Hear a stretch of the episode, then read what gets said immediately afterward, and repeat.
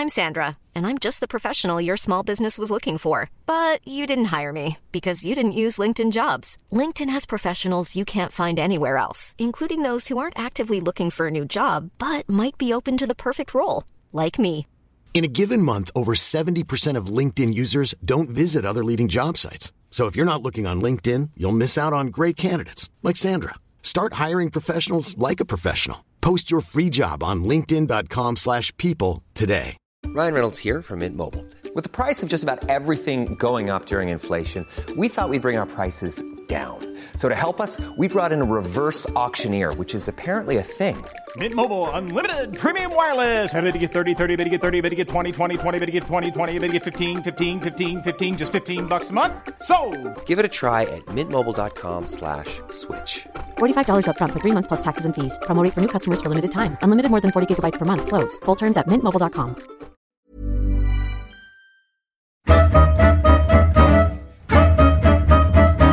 Han är född i Hofors. Under sin karriär spelade han ett OS, två World Cup och ytterligare fyra VM-turneringar med Tre Kronor. I elitserien spelade han i Färjestad BK innan han blev utlandsproffs i USA, Kanada, Schweiz och Ryssland. I NHL spelade han i sju olika klubbar och gjorde 377 matcher. Efter spelarkarriären har han varit assisterande eller huvudtränare i Modo, Färjestad, Södertälje och HV71. Den här veckan hör du Andreas Johansson i Holmgren möter. Vill du kontakta oss? Du når oss via Twitter, Niklas-Holmgren. Hemsidan niklasholmgren.nu eller Facebook Holmgren möter. Tyvärr hade vi tekniska problem under den här inspelningen med Andreas, så ljudkvaliteten är inte den bästa, men innehållet är världsklass. Här, Niklas Holmgren möter Andreas Johansson. God lyssning.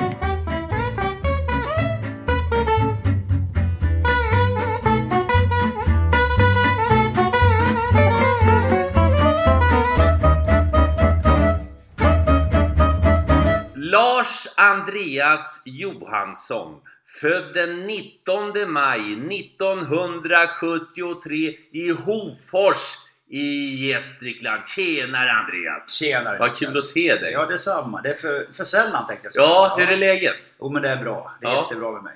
Ja, det har varit, några hekt, det har varit hektiska tider eh, för dig. Eh, åtminstone under vint- de senaste, senaste åren med tränarkarriär och... och De eh, senaste 36 åren kan man säga.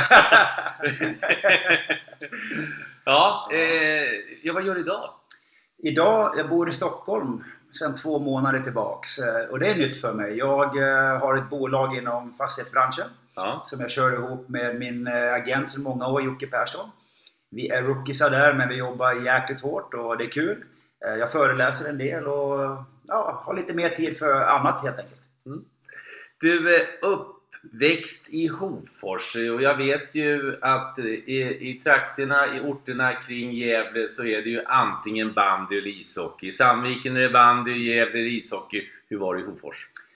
Men det, när jag växte upp så var det ju hockeyn, eh, bandyn fanns också och de hade en eldsjäl där men hockeyn var ju, den var stor.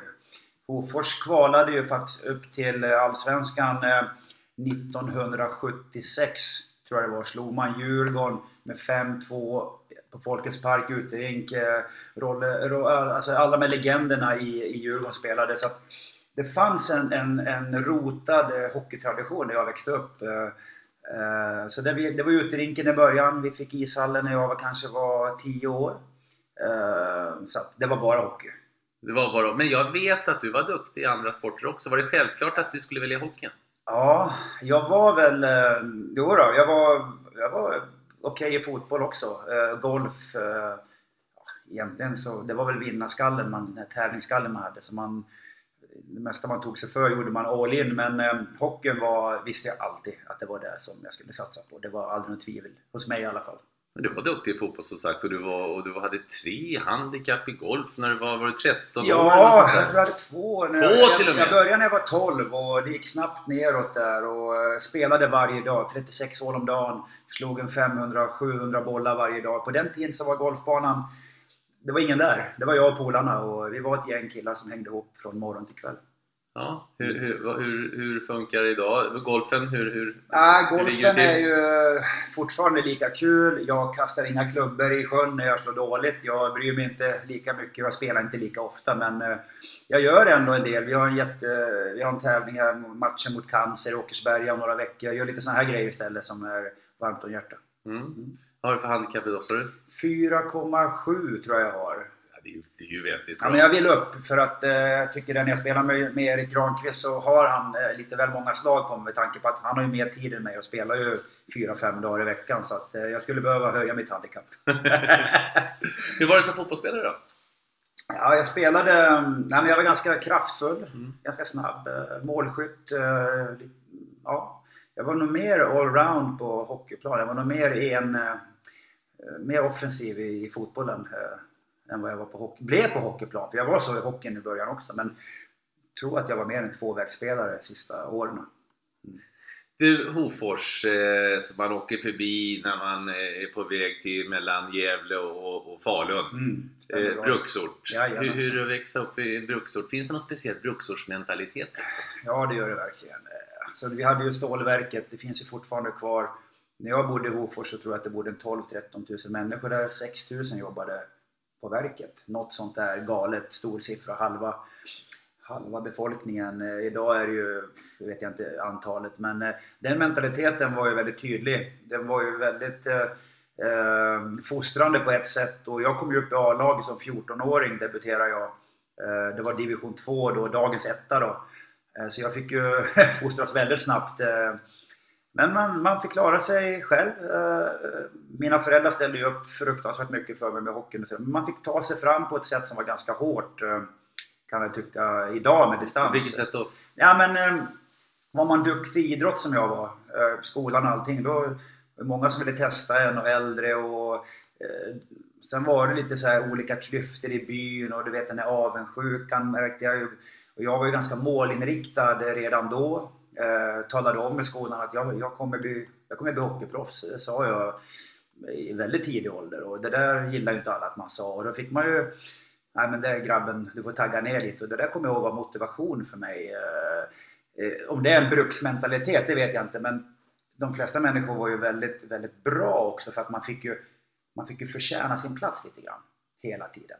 Och det, det var väldigt bra för mig. Man fick jobba för allting. Från hockeyn i alla åldrar och vad man än skulle göra så fick man förtjäna sin plats. Och, jag tror att det, det var en stor del. Och på den tiden så när man kom med i pojklandslag och så, då var de flesta killarna från eh, bruksorter. Eh, Mm, ja, det var lite unikt. eh, Men det var, jag hade en underbar uppväxt. Det, det fanns allt jag behövde. Uterinkar, slalombana, fotbollsplaner, cykla till golfbanan. Det var helt perfekt om man gillar idrott som jag gjorde. Eh, pappa Lars och mamma Ann-Kristin? Ann-Kristin, jobbar de på bruket? Nej!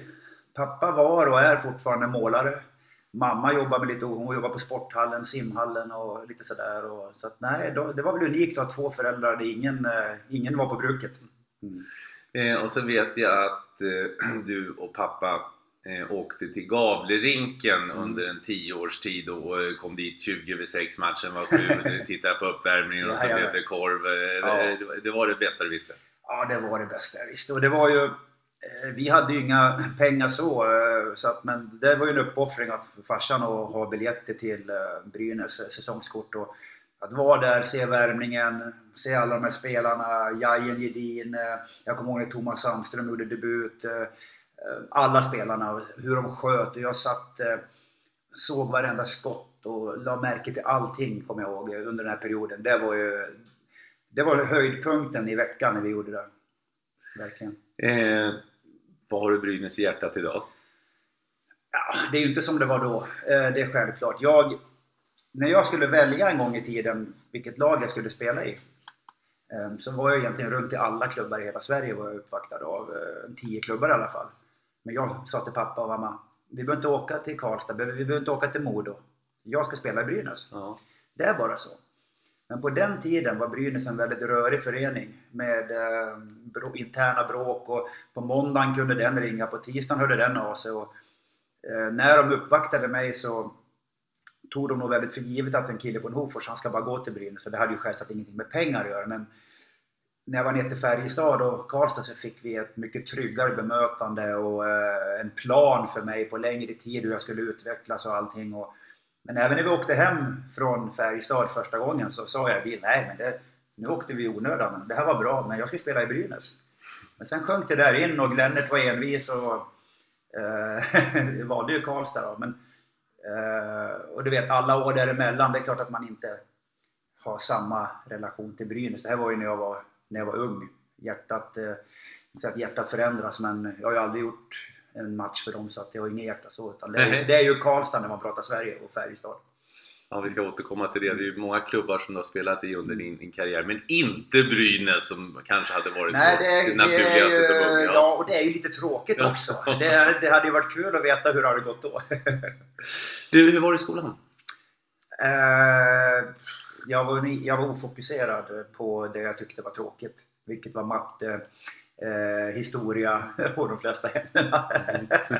eh, ja, men jag eh, hade inga bra betyg när jag gick ur. Jag, jag var så fokuserad på hockeyn tror jag. jag. Jag tror mycket så här att det är svårt att vara jättebra på två saker samtidigt. Det är perfekt om du kan vara det. Men jag tror att det är väldigt få. Jag klarade inte av det.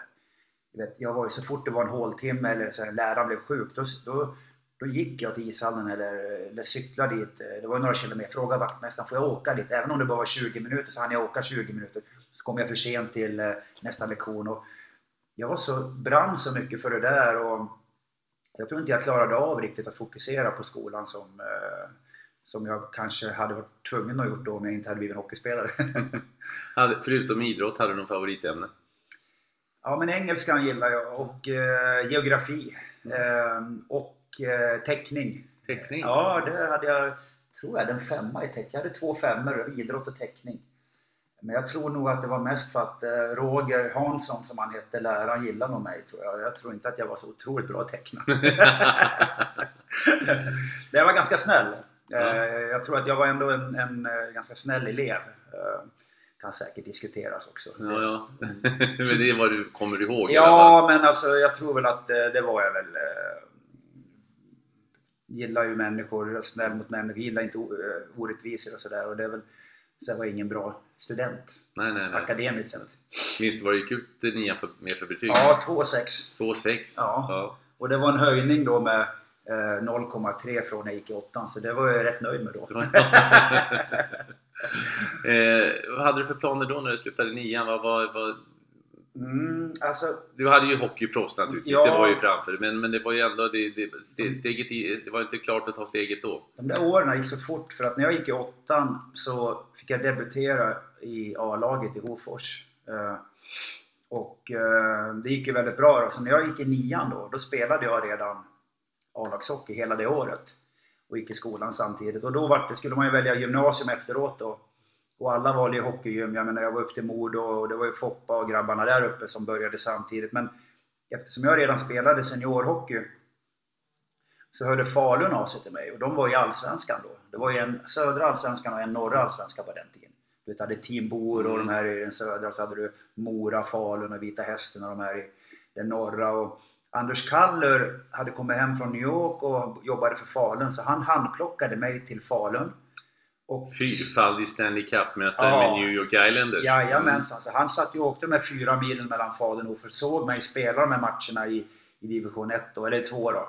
Eh, Så han skräddarsydde och jag hade ju ing, vad ska jag göra liksom, vilken linje ska jag gå och sådär. Så då blev det målarlinjen för farsan var målare. Så han skräddarsydde ett hockeygym för en elev och det var jag. Så han och jag tränade i ishallen. Sju på morgonen, eller åtta på morgonen, vilket tider det var. Bara han och jag på isen. Skridskoåkning, fart, tempo. Sen gick jag till skolan fyra, fem timmar. Sen sköt vi puckar och sen gick jag och tränade med, med laget på kvällen då. Sen kanske vi åkte, åkte buss eh, till Arvika eller vart jag spelade och så höll vi på så där i ett år. Eh, och, eh, så jag eh, var ju redan i seniorvärlden då. Och eh, sen efter ett år slutade jag i skolan för då blev det hockey, då vart det juniorlandslag och så jag vart ännu mer och eh, jag spelade och hade en framträdande roll då i det här laget i Allsvenskan som 17-åring. Och eh, efter det kom då Färjestad och alla andra lag in i bilden. Då, då, då jag skulle välja vilken klubb ska jag gå till. Och det här var stort då för Hofors. Eh, eh, när jag gick till Falun så skrev man in då en, en, på den tiden fick man övergångspengar. Och Hofors skrev ju in då med Falun att när ni säljer Andreas vidare till eh, Elitserien då ska vi ha en summa. Och det var, jag tror att det var en miljon och det var mycket på den tiden. Väldigt mycket pengar. Eh, så det var mycket sånt där politik med vart jag skulle gå och när och sådär. Och, eh, och då gick jag till Färjestad. Mm. Du var 16 år när du debuterade i, i Hofors A-lag, eller var du ännu yngre? I Hofors A-lag? Nej, jag var 14. 14 Jag gick i år. åttan. 14 år! Min första match... eh, Och du, hade, det var Lennart Tigen Johansson som Ja. var tränare, den legendariske Och då Brynäs... ska jag berätta för dig att jag fick tjata in mig. Alla mina lagkompisar som jag spelade med, de var ju äldre än mig. Och de fick debutera innan mig, Uffe Söderström eh, och de här. Och jag var så irriterad över det, så jag frågade ju alltid Tigen, för jag visste när han kom ut från ishallen, när han hade tränat A-laget på kvällen, när han skulle åka i sin eh, rostbruna Volkswagen hem till Gävle. Jag visste att han kom ut typ 20 över 7. Och då gick ju bandyplan ända fram till dörren till ishallen. Jag var ju alltid där och åkte, så jag stod ju alltid och frågade honom när får jag komma upp då? Och han liksom la armen om, men du lilla plutten, kämpa på. Så jag stod säkert där i 3, 4, 5, 6 månader och körde start och stopp och sköt puckar. Till slut så fick de massa skador och sjukdomar så han var tvungen att ta upp mig. Och alla andra tyckte att han är för ung och han är för liten, det går inte. Och eh, då fick jag debutera mot, eh, jag tror det var Opp-Ala från Gävle hemma. Och så gjorde jag två mål. Och så ödmjuk som jag var så här till Tigen, där ser du gubbjävel. Där står det i hans bok som eh, Lennart Lovelius var med och eh, eh delaktig i då. Tigens bortgång och det. Men han var ju en mentor också till mig. Och Uffe Söderströms pappa Yngve Söderström var också en mentor till mig. Och, eh, men, men så var historien bakom min debut. Jag fick tjata in mig tyckte jag. Jag var 14 år men otålig redan på den tiden. Och så blev det Falun och hade Anders Kallur. Det, det Ja, är ju- som mentor Ja, som och- mentor. ja. Det, är ju, det är ju Tigen och Kallur. Det är ju, det är ju tunga namn. Ja, och Tigen, det ska vi ju säga faktiskt att Tigen han åkte ju till Falun och såg mig spela sen. Han åkte från Gävle och såg mig på hemmamatcherna. Så när jag skulle göra valet där, eh, som jag sa, jag var brynäsare. Han tyckte inte heller att jag skulle gå till Brynäs för han tyckte att det var lite oroligt i, i klubben då. Så att han var en mentor ända, ända fram till dess. Och vi sågs eh, med jämna mellanrum efter det också. Ja, han, han var fantastisk. Vilken, vilken coach han var. Alltså, han var rolig, han var tydlig, han var han kunde ringa och säga, eh, sjukanmäla sig eh, en match Sandviken hemma. Sen kom han in i dusch, duschen och skällde ut fyra spelare. Då hade han stått och sett matchen ändå, för då slappnade de av bara för att inte headcoachen var där. Så han hade ganska sköna knep för sig. Ja, eh, och du varit inne på det. Valet då föll på, på Färjestad till sist. Mm. Eh, Glennert och, och Färjestad var envisa och, och var, ja, presenterade någonting som var attraktivt. Ja, och det, det var känslan när vi var där nere och vi åkte ner igen och långsiktigheten. Det var en professionell klubb och det kändes tryggt och de gav mig ett treårskontrakt. Brynäs erbjöd mig bara ett år. Eh, ja, men de fixade lägenhet och det var liksom ordning och reda. Eh, och, och sen var det ju där också att eh, Håkan Loob och Rundqvist och Bengt-Åke, alla spelar ju där och att jag ens skulle få kliva in i det omklädningsrummet var ju fantastiskt. Men det visar ju sig sen också att det var ju en utmaning som var tuff. för Det var ju halva landslaget i i Färjestad kan man säga och halva i Djurgården på den tiden. Så man hade ju tuff, tuff konkurrens men eh, valet föll på det i alla fall. På grund av att de var så pass... Eh, det kändes så varmt och bra när jag kom dit. Ja. Eh, jag berättade om, om när du kommer dit. Som sagt, det var ju inget dussinlag du hamnade i. Nej, det gjorde jag inte. Och jag var rätt stökig, eh, kunde man nog tycka. Eh, kom, första matchen skulle vi möta Canada Cup-laget 91 i Sunne. Sista dagarna i juli. Canada eh, Cup gick i augusti. Och eh, Harald Lyckner var tränare och det här var ju min första match i Färjestad. Och Harald kommer in innan och säger att vi får ta det lite lugnt. Eh, de ska ju åka och spela nu Canada Cup här. Så vi, vi, spelar matchen mest för publikens skull, men vi... Ja. Men jag var ju, jag var ju, som, jag var helt övertänd då. körde ju över Lars Edström, kommer han från Luleå? Mm, Han mm. tog jag eh, ordentligt. Sen tog jag ju Kjell Samuelsson en gång så hjälmen flög av honom. Big Kjell. Ja, så de åkte och jagade mig en hel match, eh, hela det Tre Kronor. Och, men det vart liksom, jag, jag förstod, för mig var det, det här, kom- nu kommer vi tillbaka till brukssamhället och bevisa sig. För mig, jag vill ju spela i, i A-laget. Så det här var en chans för mig och så mot de, mot de här stjärnorna då i Uffe Sabelsson. Mm. Kalle var säkert med då också 91. Eh, men alla de här, det var ju alltså... För mig var det ju gigantiskt stort. Och det vart ju skriverier och allting och den här dåren från Hofors, vem är det här liksom? Och, eh, men sen rullade säsongen på och det var ju tufft. Jag spelade 33-34 matcher men istiden var väl medioker. Jag fick en fotskada på försäsongen. Och eh, sen ska man vara helt ärlig och säga att jag var... Där tappade jag lite eh, fokusering. Eh, jag kom till Karlstad, jag fick en lön. Kunde inte hantera det riktigt. Sprang mycket ute, träffade andra människor som drog med mig på saker och ting. Och jag var lite så lättpåverkad. Och, eh, tappade guidning där helt enkelt. Eh, eller guidning. Jag tappade fokus på det jag skulle. När jag var skadad så gick jag upp en massa i vikt för att jag slarvade och så här. Och, eh, sköt mig själv i foten där lite grann. Och det, jag tror att det är därför jag är ganska noga idag också med att tala om för spelarna liksom att ta vara på tiden. För att eh, ni har inte råd att kasta bort ett år överhuvudtaget. För jag hade lika gärna kunnat bli utkastad av Färjestad för de var, de var tålmodiga med mig. För jag var, jag körde över Håkan Loob på träningarna och jag, eh, ja, det var som att, det var lite stökigt där. Ja. Men jag tog mig igenom det också. ja, vad sa de till dig då? Lugna ner dig Andreas? Ja, jag skulle lugna ner mig på träningar och jag skulle lugna ner mig i, i själv. Jag varit inkallad på något möte liksom för Andreas, vi har hört att du var ute. Och det var inte att jag var ute och kröka och sådär men jag... Ja men, det, ja, men den människan verkar rolig, det hakar jag på liksom. Och, oj, jag hade 15 000 kronor i månadslön som 18-åring. Liksom, jaha, ja, men det bränner vi liksom på något kul. Och så mm. köper vi en bil, ja men du vet. Eh, jag tror också att mina föräldrar var ju väldigt duktiga på att lära mig vad som var rätt och fel. Men jag växt, när jag växte upp, och det här har jag tänkt väldigt mycket på, så hade jag mina föräldrar som försökte, försökte, försökte. Men jag hade också den här vuxenvärlden på sidan som jag kom in så snabbt i.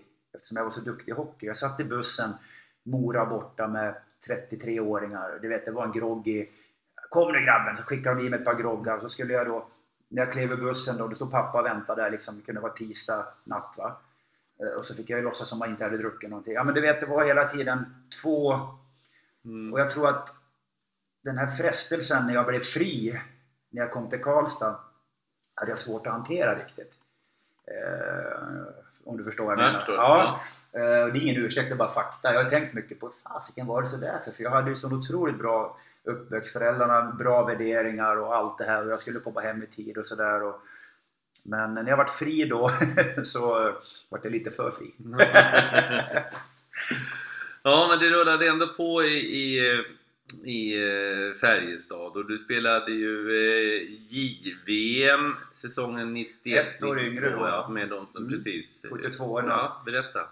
Man Nylander och Notan ja, och de här. Ja. Nylander, Notan, Stefan Kettola, eh, Fredrik Jax, eh, Jonas Öglund, Micke Renberg, vi hade ett grymt lag. Foppa, det var ju jag, Foppa och Marcus, Niklas Sundblad. Kan det ha varit vi fyra som var 73 er Kanske någon till. Bremberg kan ha varit med också, jag kommer inte ihåg. Fantastiskt lag. Jag tror 12-13 spelare hamnade i NHL. Mm. Ja, det var stort. Ja. Och så ett år yngre. Det hade inte jag räknat med riktigt men eh, jag fick spela center, jag var egentligen ytterforward. Vi, eh, vi gjorde en bra turnering, vi tog silver. Eh, ryssarna måste ha vunnit va? Kasparaitis, Kovalev, Yashin, Mironov. Eh, Lindros i Kanada. Mm. Det, var ju, det var ju den roliga matchen. Vi spelade 2-2. Micke Renberg kvitterade vi tog ut målvakten på slutet. Och jag tekade mot Lindros hela matchen. Jag tror jag vann noll tekningar. Det var som att möta ett monster. Han spelade Canada Cup det året innan ja. också. Eh, nej men det var, det var, det var kul. Och, eh, då var vi glada för silvret. För det var, det var så tight, eh, tuff konkurrens. Året efter däremot var vi besvikna för då var vi egentligen, om man får säga så, överlägsna. Mm. Mm. Du, 91 så draftades du också i, av New York Islanders i sjunde rundan, 136 mm. totalt. Minns du vilka som var etta, tvåa, trea i den draften 91? Ja, e- Erik Lindros etta. Ja. Uh, Peter Forsberg tvåa. Nej, nej, nej. nej. Uh, nu ska vi se här. Ja. Pat Falloon. Pat Falloon var tvåa ja. ja. Och Foppa trea. Nej, Scott Niedermayer var trea. Ja, ja, ja. Pat Falloon. Det var en bra draft. Ja, ja. Uh, ja, just det. Det stämmer. Mm. Men du vet på den tiden, eller på den tiden, det låter som att det är ju länge sedan. Mm. Då ringde min pappa mig och sa du, du har blivit draftad av New York Islanders, står i Expressen. Jaha. Det var kul. Sen kom det ett, brev, eller ett paket hem, en tröja och en keps och stod det “Welcome to New York, see you in September”. Det var liksom inget, det var inget, jag hade inte ens en agent då. Nej. Nej. Mm. Men åkte du över då? då? Jag åkte Ja. över på sommarcampen. Det var Anders Kaller då såklart, Mm. som Ja, klart. mig. Ja. Eh, Jag åkte över på sommarcampen i juni, körde den och sen spelade jag ju då tre säsonger till i, Fär- eller, ja, i Färjestad. Mm. Eh, Men jag var på campen. Ja, precis. Så var det. Eh, Men det skulle dröja några år innan du, innan du eh, åkte över till, till Nordamerika. För du var då i Färjestad eh, 91, 92, 92, 93, 93, 94 och 94, 95. Ja, 93-94 där på efter säsongen, då hade jag ett val. Då, vill, då fick jag frågan att åka över och spela då i eh, Denver, Denver eh, Grizzlies som sen blev Utah Grizzlies som vi kanske kommer till sen.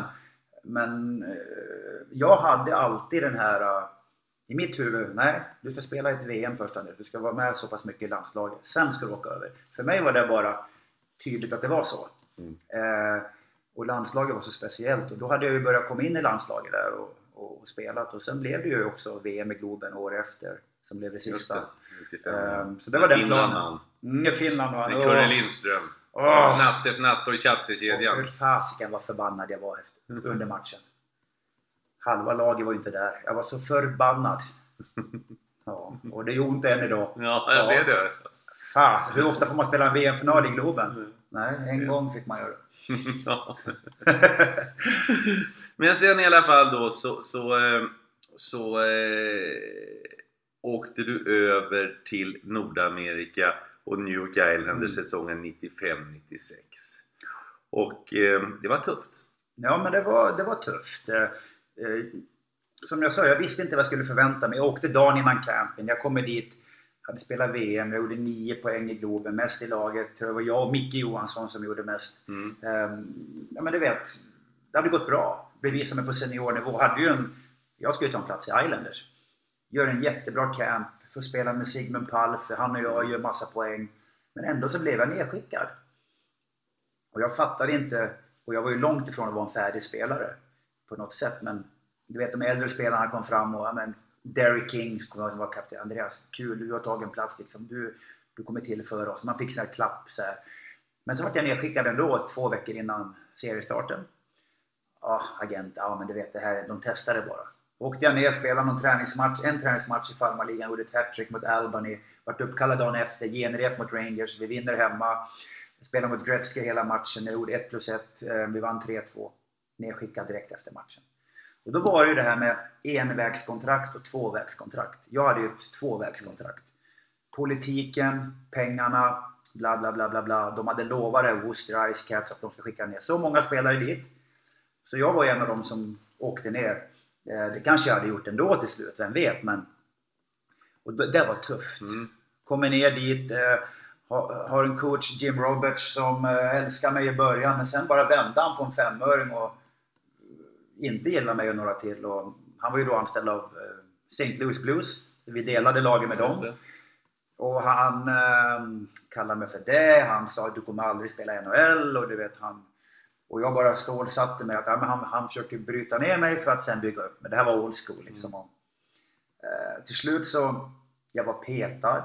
Kommer jag ihåg i farmarligan. I AHL då? Ja. Mm. Jag och Christer Olsson och våra fruar, eller jag var inte gift då, men våra tjejer då. Vi bodde ihop för att vi tjänade så lite pengar. Så vi var tvungna att dela på en bil och en lägenhet. Så bodde vi Hur mycket där. tjänade ni då? Jag tjänade 27-28 000 dollar före skatt. Mm. Och så ska du ha bil och boende på det. Och, men för, det första så var det, jag åkte ju aldrig för pengarna. Alltså när man skrev på det kontraktet, det var ju liksom bara, vart skriver jag på? Um, det hade jag väl kanske gjort annorlunda. Jag hade kanske försäkrat mig lite mer idag, men, men så var det. Och ehm, eh, Det här är ju så länge sedan, men det som hände var att frustrationen växte. Jag kommer ihåg, jag ringde till Håkan Loob till och med. Du Håkan, jag kommer hem nu. Men han, nej men kämpa på nu. Och min tjej sa också, kämpa på, liksom kämpa på. För varenda dag jag kom hem från hallen så ville jag lägga av med hockey. Eh, till slut så sa jag så här, ah, nu har jag bara en sak kvar att bevisa för den här tränaren och det är att jag ska, jag måste lära mig ta en fight. För då kan han inte kalla mig, och jag var ju ganska aggressiv i spelstilen för att vara svensk. Mm. När jag kom över, liksom, jag var ju liksom ingen som åkte och gömde mig direkt. Så jag kunde ju inte förstå det här. Men Och så ringa in i kalendern. Jag tränade med en fighter varje dag efter träningarna. Ringa in i kalendern. Den dagen ska vi ta en fight. Portland borta. Um, jag, jag slogs med en kille först, gick ju hyfsat bra. Uh, fick varken stryk eller vann, men det var min första. För det är lite teknik att kasta handskarna, hur man ska hålla i tröjan och, och hela den här biten.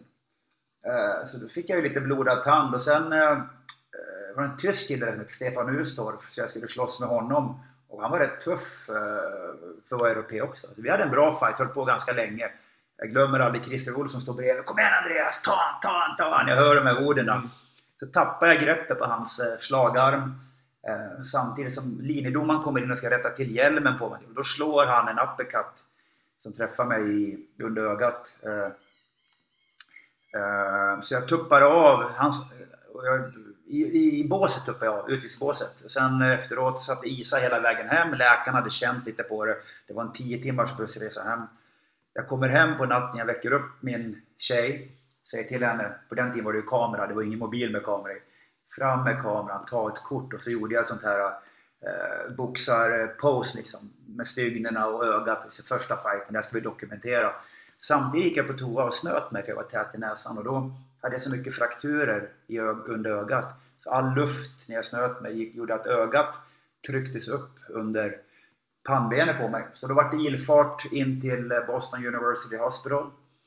Och då tog de in mig där och, och eh, jag kommer jag låg i ett glasrum på den här bädden.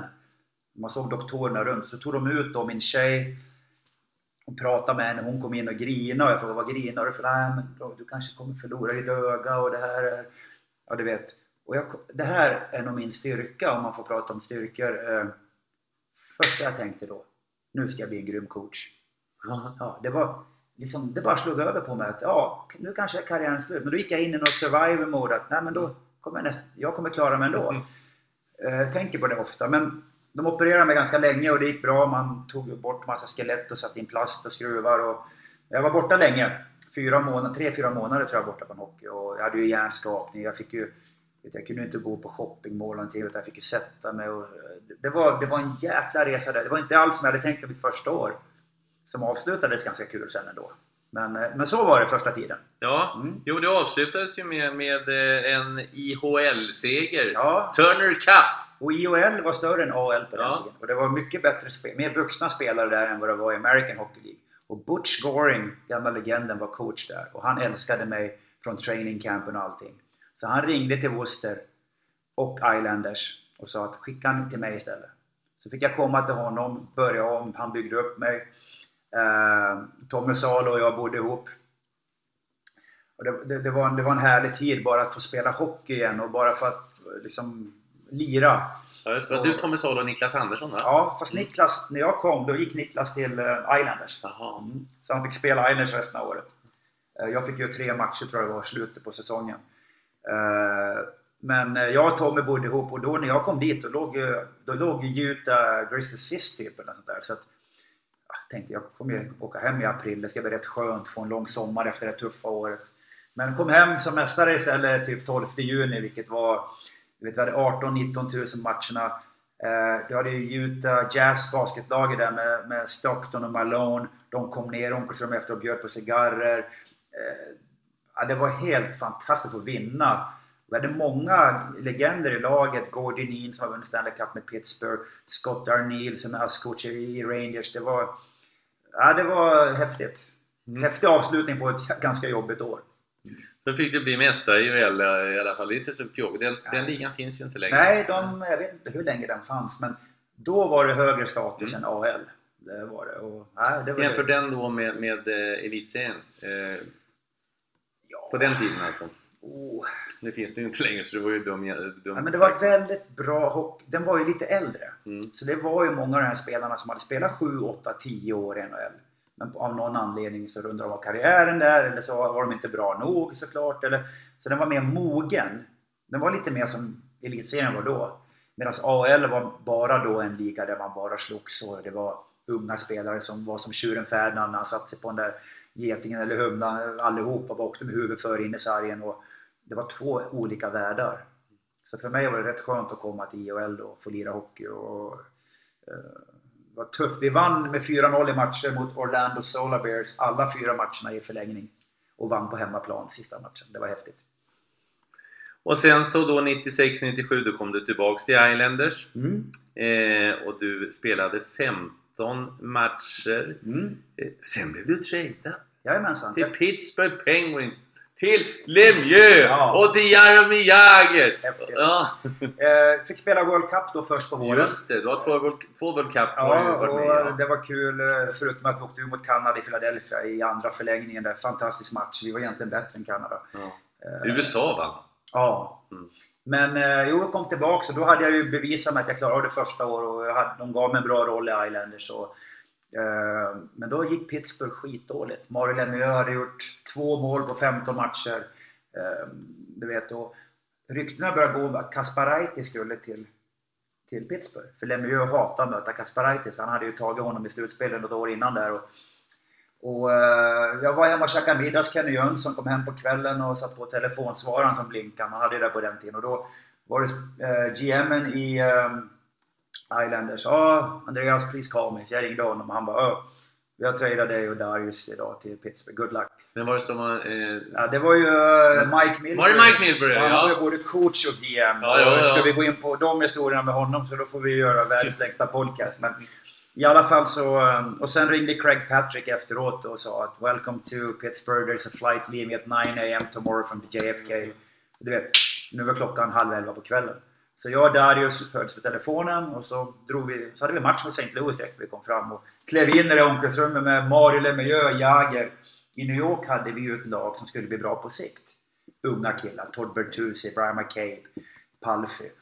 I, i, kom jag dit till Pittsburgh med bara superstjärnor så att jag vågade ju knappt gå in i omklädningsrummet. Men uh, fick ju spela med Mario och Jagr första matchen. Eh, och, ja, det var ju det var också en upplevelse. mhm. Ja, ja, du har spelat... Du är god vän med, med Jagr än idag. Ja, vi, Du vi pratar ju inte så ofta idag. Nej, nej, men du har varit med på hans tennisturnering i Tjeckien Ja, och- vi varit bra kompisar. Och där tror jag, eh, som vi kanske kommer till sen, att jag är ganska rak och ärlig. Jag brydde många svansar runt honom, men han var ju som ett barn och ganska bortskämd. Och jag sa ju bara till honom, du får ju fan skärpa till dig och behandla människor med lite respekt och så. så jag tror han gillar det på något sätt. Och, Så vi, vi, vi höll kontakt och även när vi spelade KL samtidigt, eller i Ryssland samtidigt när han var i Omsk så höll vi kontakten och sådär. Han är ju fantastisk i, i sig. Spelar än idag. En spelar än idag, Andreas. Och är ganska bra. Ja, Ja. ett, ett unikum. Ja, eh, eh, Pittsburgh Penguins, eh, då gjorde du eh, den säsongen 27 matcher. Eh, eh, Nog det illa med det. ja, jag fick en axelskada där. Jag spelade ju med Mario och, och, och, Jagger och var on a roll. Och så, och så fick jag en tackling av Wendell Clark i Toronto och så axelleden hoppade ur. Jag var borta ett tag och sådär. Och sen kom jag tillbaka och spelade men eh, lite mindre roll och sådär och i ett bra lag och det var inget mer med det utan det var konkurrensen helt enkelt. Mm. Ehm, eh, ja men du återkom till Pittsburgh eh, säsongen eh, efter då, 97, Jag hade ett år kvar på kontraktet, Ja. mitt första alltså entry level kontrakt då. Det var tredje 97, året. 98 och då var det ju, det var dessutom ett OS-år. Då var det ju Nagano som, Mm. eh, som OS spelades. Eh, eh, och då, ja då gjorde du 50 matcher. Ja, då gjorde jag 50 matcher och eh, i en mindre, eller mindre, jag hade, hela den här perioden vi pratar om nu egentligen hade jag inte etablerat mig utan jag låg och skumpa. Hade liksom kapaciteten att spela med Jagr och Lemieux. Eh, svårt att ta den eh, platsen. Fick någon skada på vägen, fick börja om i fjärde. Så jag, där hamnade jag i ett litet sjunk och låg och pendla mellan att spela tredje, fjärde, spela fem minuter till att inte spela alls och så vidare. Eh, så efter där, den säsongen så ville ju Pittsburgh faktiskt ha, mig kvar och Jagr var ju den som sa till den här killen ska vara kvar. Så han stod verkligen upp för mig. Men då kom, då kom Ottawa med en eh, lösning och då ska du veta att jag gick ifrån då att kunna signa ett gällande kontrakt med Pittsburgh som jag var garanterad till att signa ett tryout-kontrakt med Ottawa för jag såg en möjlighet för mig att lyckas där. Och eh, då, då valde jag att göra det. Mm. Eh, tog en chansning men det kändes rätt i magen och det var det verkligen också. Vem hade ni som, var det, var det, var det Martin som Chuck var... Martin Ja. och Alfredsson hade ju då pratat med honom och de hade liksom en plats öppen topp 6. Så det var jag och fyra forwards igen som slogs om den här platsen. Så jag var ju så otroligt målmedveten och jag åkte över två veckor innan, checkade in på hotell i Ottawa, tränade med grabbarna där, förberedde mig minutiöst och öste i mål på, på försäsongen och gjorde 21 mål i serien sen Mm. på, jag tror 60 matcher kanske. Eh, 59 kanske till och med om jag kommer ihåg rätt. Eh, 69 matcher står 69 det. matcher. 21 plus 16, 37 Ja. poäng. Ja. Eh, och eh, där, etablerade jag mig lite grann och trivdes otroligt bra. Det var jag, Affe, Dakell, Arvidsson. Alla fyra svenskarna gjorde över 20 mål tror jag det året, ganska unikt. På den tiden var 20 mål bra. Ja, det- ja. Det är det idag också Det idag. såklart. Eh, men det var häftigt. Jag gjorde 19 på hemmaplan, så jag var väl en homer kan man säga. Ja. Eh, men eh, ja, Ja, det blev en säsong i Ottawa sen, för, för sen eh, eh, säsongen 99-00 då var det Calgary Flames som gällde. här, här togs... Uh, I Tampa. Jag, Förlåt. eh, här- Förlåt, Tampa! Ja, Calgary, du är i Calgary samma år också där. Så, Så var, jag sitter ja. hemma i Hofors på, på midsommar när jag får samtalet Mm. att vi har tradeat dig till eh, Tampa Bay och jag blev helt knäckt. Jacques Martin ringer till mig privat, eller personligen och säger att jag, Andreas, jag ville inte det här. För han älskade mig. Men eh, general managern då som hette eh, Rick Dudley var kompis med nya ägarna i Tampa. Så han skulle bli ny chef, president, GM i Tampa. Jag var hans favoritspelare. Så de tradade Rob Salmoner som var lagkapten i Tampa och en miljon dollar mot mig. Och jag ville inte ens det. Eh, så jag var faktiskt... Jag, försökte upphäva traden, det gick inte. Jag ringde till mina... Alltså det, jag, jag åker inte. Jag spelar hemma då, Färjestad. För jag trivdes så bra i Ottawa. Men sen distans och någon började tala om för mig, ja men du vet palmerna och shorts och barbecue och allt. Ja men fan jag är hockeyspelare så jag, jag är ingen... Eh, men till slut så åkte jag dit och man anpassade sig till det och det blev ju aldrig... Nu hade jag ju också slagit igenom, visat att jag kan lira. Ehm, och så kom jag då till Tampa. Det var jag, Micke Nylander, Fredrik Modin. Och eh, tränaren var en ny tränare som heter Steve Ludzig. Ehm, och ingenting funkade där egentligen för någon av oss svenskar. Eh, han var, jag gnäller inte på honom nu, men det, var en, det funkade inte. Ehm, spelade mindre och mindre och mindre. Eh, till slut så begärde jag att bli tradad. Eh, till, ehm, ja inte till Calgary, men det blev jag. Ehm, och det där året, där var det tufft, så där bröt jag av. Då blev min fru då gravid under Calgary och då, då ville jag åka hem till Europa och börja om igen. Så att, eh, nu hoppar jag fram lite Ja, ja. utan att du frågar mig. Nej, nej, men det var ju Calgary, det var ju både, både i Tampa och... Det hände för mycket där Calgary, på ja. kort tid Ja. och jag hade liksom... eh, Jag skyller inte på någonting men jag eh, tappade känslan lite grann där och där började jag tycka att hockey, nej, det är inget kul. Var det första gången som du kände ditt Ja, liv? jag har aldrig känt förut. Och jag kommer ihåg det där som det vore. Och det, jag hittade ett hem i Ottawa och, och man blir tradad i NHL och allting och saker händer. Men jag hade jobbat så jäkla hårt från vi går tillbaka 95 där med skadan och bara för att ta mig in i NHL. Och, eh, kom till, och när jag kom till Calgary, jag hade Brian Sutter, stenhård coach, älskade mig. Alltså hela den biten, det var bra men det var som att någon hade dragit ur energin ur mig lite grann. Och då sa vi det att, eller det var jag som sa det, vi, vi åker till Europa. Föder våran son.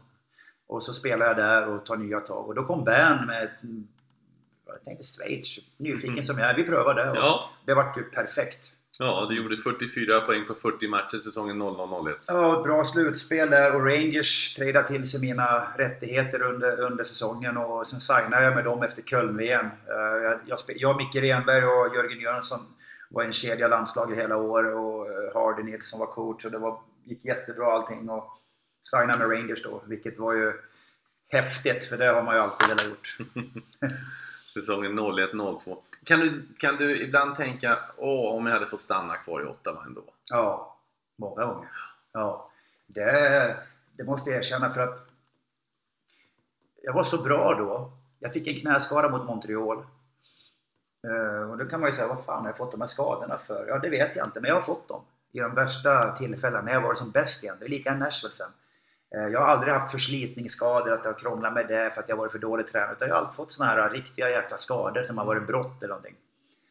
Ehm, jag har inga ursäkter över det, utan jag, är så, jag tror liksom du får det du förtjänar lite grann. Så, att, så är det. Men eh, Ottawa-tiden, ja, hade jag varit kvar där, fansen gillade mig, jag var jag spelade en hockey, jag var snabb, jag hade fart, jag gjorde mål, jag hade en tränare som trodde på mig, han gav mig tre, fyra saker vad jag skulle göra och trivdes runt omkring. Och så var den här Hoforsmiljön nästan. Ja, men det, är lugnt det är Ottawa, men det är lugnt och det är lite old school och det är uterinkar, det var snö och det var hockeymiljön och jag trivdes alltid bäst i den.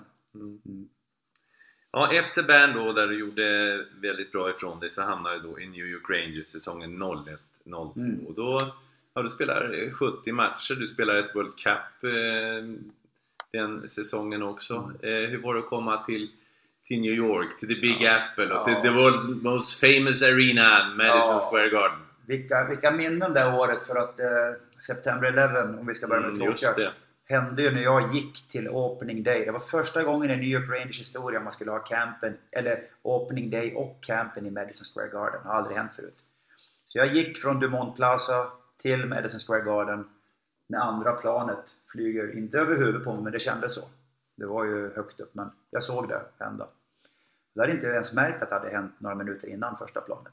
Så jag var ju med om hela den grejen då. Eh, och så det vart ju ett trauma först. Eh, för att sen få uppleva då hela recoveryn, eh, om man nu kan återhämta sig från en sån sak. Men det gör ju människor och det är ju så vi funkar. Och vi vart en stor del av att hjälpa staden och hjälpa de människor som, som far illa. Jag, vet, jag var fadder för en brandstation i Harlem som hade förlorat fyra brandmän. Jag åkte ut med match jag hängde med dem och han var italienare, brandchefen, han gjorde mat. Och, du vet, så jag varit New York-bo och för de här människorna ganska snabbt där och vi allihop. Eh, så det var inte bara hockeyn som eh, var speciell för mig då. Men så hade jag också Mark Messier som var kapten. Jag hade förmånen att få spela med honom i stort sett alla matcherna. Vi var en kedja, han och jag och Micke Samuelsson. Eh, Det gick jättebra för jag spelade i en tredje lina, jag gjorde 14 mål tror jag. Eh, Vi hade ett kanonlag. Erik Lindros gick som tåget innan han fick sin hjärnskakning. Theo Fleury, allt med honom som var. Eh, Brian Leach, Mike Richter, Peter Nedved. Ja, det här var ju också ett fant och på Manhattan. Jag är glad och, och tacksam att jag fick göra det året, för det, det var fantastiskt. För sen eh, eh, hamnar du i Nashville. Mm. Hos Barry Trotz. Jajamensan, och det är jag också väldigt tacksam för. Och det var ungefär samma historia som när jag lämnade Pittsburgh för att Rangers missade ju slutspel det året. Vi ledde vid jul serien och så missade vi slutspel när, när Lindros fick hjärnskakning och det var massa strul med Fleury och så som, som han hade ju lite droger och grejer där som, som han har varit öppen med att berätta så det är ingen, ingen news. Ehm, men ehm, efter säsongen, jag tjänade sämst i hela laget. Eh, by far. Micke Samuelsson och jag. Men jag hade ändå ett bra år och jag var plus 6 eller 7 tror jag. Resten av laget var i stort sett minus. Mm, plus 6 sex, kanske. ja. Ja. Eh, så jag tyckte väl i min värld och min agent också att, och det bor i New York bara det, det, det var inga pengar kvar på lönen. Det, det är faktiskt Ja, sanningen. Var bodde du någonstans i New York? Jag bodde i Rye bredvid Ja, träningsanläggningen. då. Gamla Ja. träningsanläggningen. Så Ja. hy- vi hyrde ett hus där som var på 64 kvadrat för 50 000 kronor i månaden. Oj, oj. Bara för att jag skulle ha närhet till träningshallen och våran son som var ett år och skulle kunna ha lite grönområden. Men du vet, du förstår ju vilka, vilka pengar. Eh, Men när jag hade mitt möte med Glenn Sader efter säsongen, då blev jag varnad av min agent. Säg ingenting om att, vad du vill tjäna, för han kommer försöka lura in dig. Han vill ha dig kvar Andreas, men hänvisa bara till mig. Så jag kommer in på det här mötet i en skrubb i träningshallen. Då sitter han där med sin cigarr i mungipan. Det är ändå Glenn Sader. Liksom, Mm. Det är ingen du sätter det på. Legenden från, Ja. eh, från Edmonton. Ja, och jag bara Andreas, vad sa Rick? Lyssna på vad Rick sa. Så jag lät, då tog han bara fram ett papper och en penna och sa han så här. Vill du vara kvar? Ja, jag vill vara kvar. Okej, här får du. Bara skrev han. Skrev han samma summa som jag hade. Och jag, "Ja, vad är det här? Jag förstod ju vad det var. Men vad är det här? Ja, men vi gör samma kontrakt. Eller är du inte nöjd med det? Och du vet, då började jag och jag kände mig så inmålad i ett hörn och jag visste inte vad jag skulle göra. Och då sa jag det att, eh, ja men eh, kan du inte ringa till Rick? Vilken Rick? Ja men min agent. Uh, uh, what's his name? Så arrogant.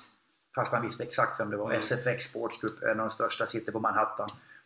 Ehm, Och då började han ju svära. Holy fuck! Får man, får man säga så i den här Ja, podden? ja, ja, vi får se vad du vill. Holy fuck sa. Eh, Du tycker liksom att du ska ha löneökning när vi inte ens går till slutspel. Vad är det för fel? Där har han ju en poäng. I och för sig. Men du vet ju. Jag var sämst betald och presterade högre än, än halva laget egentligen. Så lite mer. Och då kommer det här. Ja men jag tycker nog att jag ska ha lite mer. I alla fall inte så mycket. Så nu hade jag ju fuckat upp mig själv också ordentligt. Så jag var ju totalt screwed. Ja, så han mer eller mindre kastade ut mig från den där skrubben där och jag gick ju därifrån med svansen mellan benen och ringde till Rick och Rick bara Holy shit, det här kommer inte gå bra för han visste ju hur, hur Glenn var. Sen höll vi på med med New York ganska länge. Och eh, vi höll på med New York, höll på med Washington. Kalle pratade gott om mig i Washington så de erbjöd mig ett kontrakt till och med. Kommer aldrig glömma det. Eh, LA Kings var in, in, involverade. Men då kom Nashville med ett koncept som Ottawa gjorde. Fast Nashville kom med och sa vi vill ha dig topp 6. Du får samma lön du hade i New York. Det är bara att det är 36% skatt, det är 51 i New York. Och där fick man ett hus för, för 15 000 i månaden. Och, ja men du vet, det var så mycket för familjen och just för mig återigen att nu får jag den här möjligheten igen. Och då, då valde vi Nashville. Eh, och där hade jag ju två jättebra år, förutom min, min tuffa hjärnskakning och eh, en, en tuff axelskada och ryggskada. Så att, eh, Ja, det ju 27, 20 plus 17, 37 poäng eh, på, på 56 matcher, Mm. 0-2-0-3. Mm. Och där, där eh, åkte jag in med ryggen eh, i, i målburen och, och fick tre frakturer i ryggen så jag missade en tid. Och, och, och en eh, hjärnskakning Eh, som jag var borta en längre period för där, vilket var, vilket var tufft då, såklart. Och, och det där kom, vet, då skulle jag komma med All-Star-matchen kommer jag ihåg till och med. Jag var så het då, vet, jag gjorde mål, jag gjorde hattrick eh, mot San Jose hemma och jag var du vet, det bara, åh, jag kände liksom att nu, nu, nu, det bara, Andreas var fokuserad, gör allting rätt. Ät bra, sov bra, var ödmjuk, och eh, träna bra, gjorde alla de här sakerna. Och så fick jag ytterligare en skada där och efter år två kom ju lockouten. Mm. Och då var vi faktiskt många i min position som var bra spelare men inte var stjärnor som blev screwed på den lockouten. Mm. Eh, Men två underbara år. Barry Trotz, vilken underbar människa och coach. Han ska ju försöka stenhård. göra det med Washington, är det Ja. meningen? Och jag, eh, jag lider med honom för att eh, återigen, ja, men vad gör han nu då? Nu är Ovechkin i tredje kedjan. Varför? Ja, för alltså, han levererar ju inte. Och du, du vet, dina bästa spelare måste leverera. Du vet, det finns ingen coach i världen som klarar av att leva upp till de förväntningarna annars. Så att ehm, eh, nu kommer han, bli, åker de ur nu så kommer troligtvis så får han ju dojan då. Det, så funkar ju det. Och eh, världens bästa människa. Jag skulle faktiskt åka och hälsa på honom när, i fjol. Var med honom i två veckor. Han var så glad att jag skulle komma. Um, dagen, eh, det var dagarna innan jag tog Modo. Jag kanske skulle ha gjort det istället. Det blir ju bättre för alla.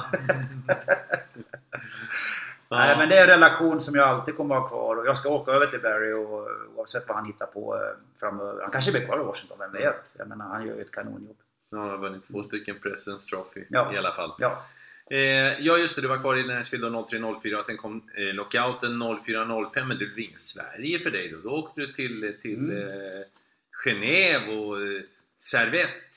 Jag eh, ställde frågan själv till Färjestad att jag ville spela där. Mm. Men då hade de tagit ett statement att de skulle inte ha någon lockoutspelare. Det var tidigt. Och jag ville försäkra mig om att jag hade ett jobb för jag förstod att det skulle bli en massiv med spelare. Så när jag hade skrivit på för Genève, då började...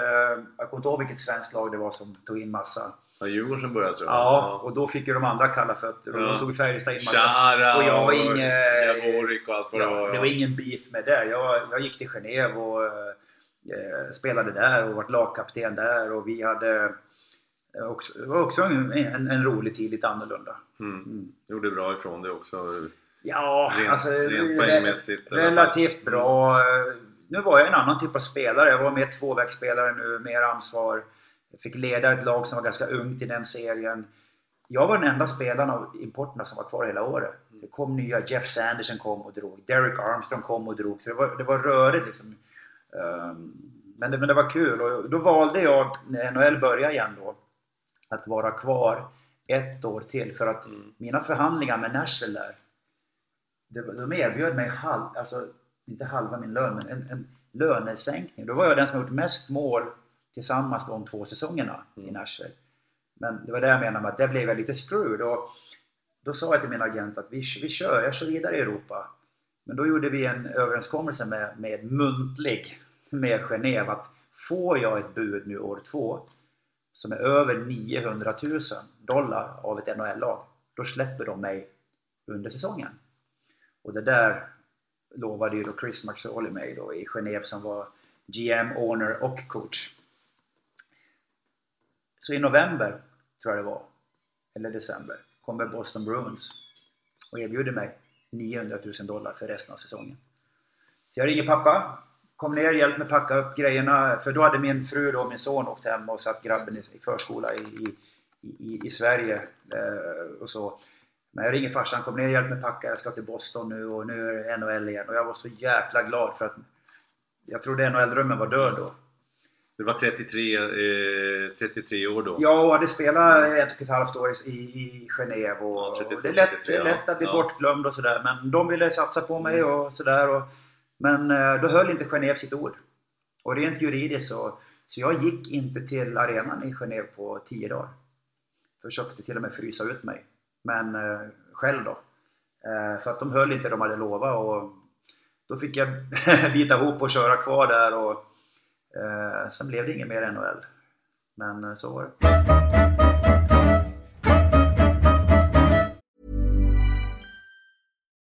Life is full of what ifs. Some awesome, like what if AI could fold your laundry? And some, well, less awesome, like what if you have unexpected medical costs? United Healthcare can help get you covered with Health Protector Guard fixed indemnity insurance plans. They supplement your primary plan to help you manage out of pocket costs. No deductibles, no enrollment periods, and especially no more what ifs. Visit uh1.com to find the Health Protector Guard plan for you.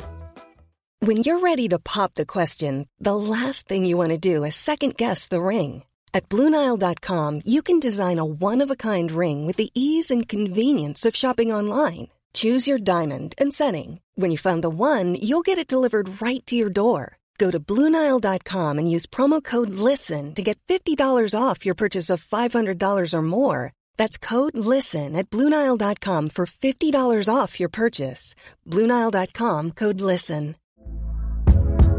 Hey there, it's Michelle Norris. I'm host of a podcast called Your Mama's Kitchen. When I travel, I'm usually looking for a way to find a taste of home when I'm not at home. And one of the things I love to do when I am at home is entertain. And Airbnb allows me to do that. When I was in California recently, I rented a house that had a great kitchen. And when we were sitting around the table, we were all thinking, we're in someone else's house. Someone could be in all of our homes as well. If you have a home, but you're not always at home, you have an Airbnb. Your home might be worth more than you think. Find out how much at airbnb.com/slash host.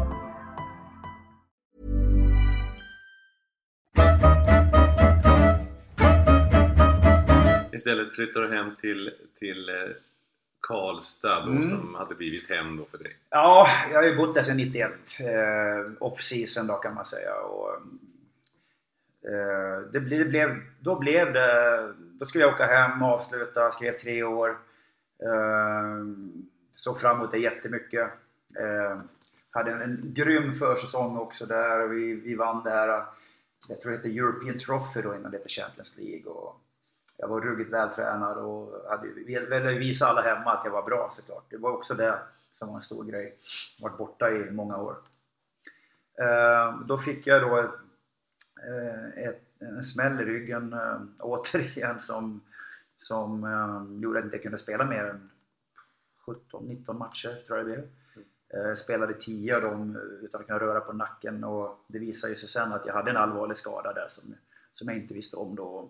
Allting blev fel, kom hem med förväntningar och jag mådde jäkligt dåligt jag själv för jag ville ju visa, jag ville ju ställa upp för Färjestad och bära laget till SM-guld och vi hade ett fantastiskt lag. Det var Åride Niskala och, och Rodin och Jörgen och Nordström och jag och Höglund och Mattias Johansson. Och, så vi skulle ta det guldet och eh, men det blev ett antiklimax, verkligen.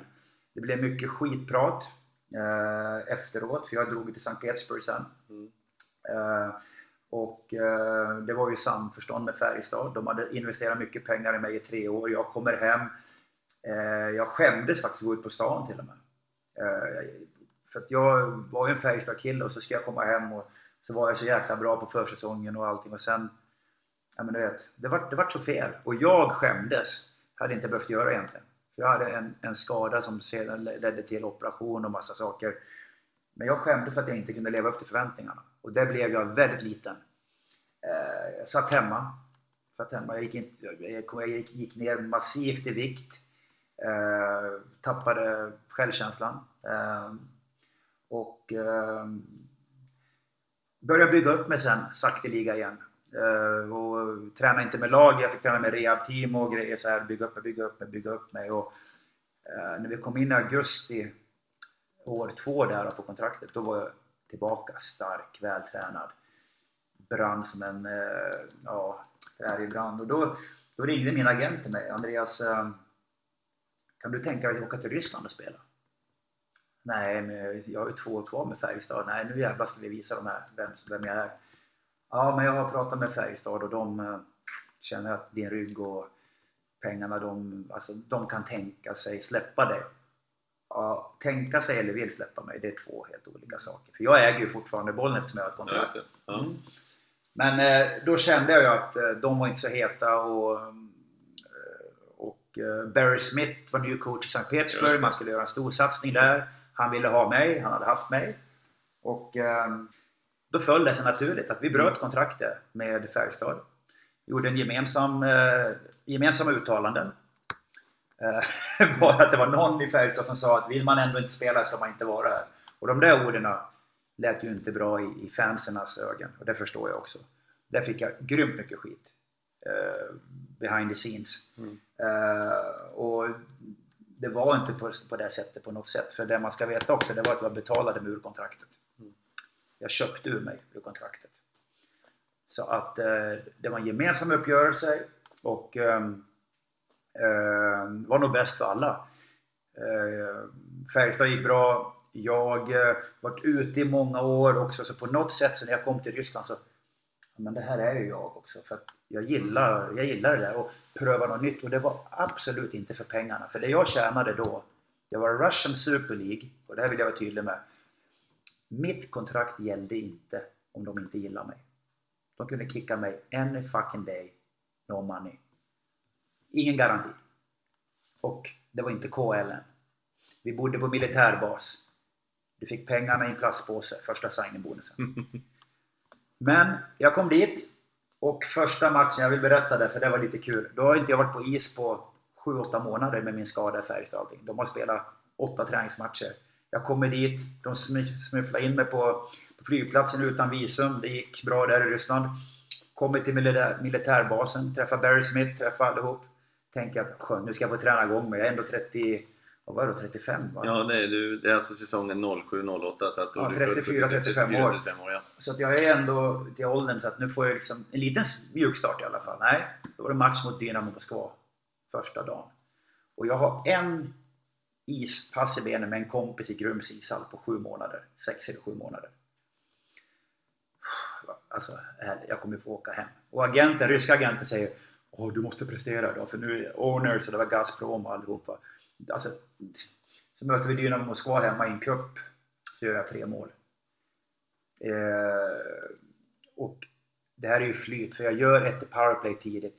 Jag kände att jag kunde inte åka med de här grabbarna eller någonting. Alltså, de har varit på is i två månader. Och jag, eh, men jag gör ett powerplay efter 5-6 minuter och sen bara, bara flöt det på. Så, så de, står, de här gubbarna står och pussar mig på kinden i omklädningsrummet efteråt och allting. Och det, Och sen äh, flöt den säsongen på där och jag spelade ja. med Max Sushinski som var en stor spelare och äh, Kasparaitis kom från Rangers, min gamla kompis, vapendragare. Tredje laget vi spelade ihop i och vi, vi hade ett skönt gäng och Barry, han lät oss ändå vara...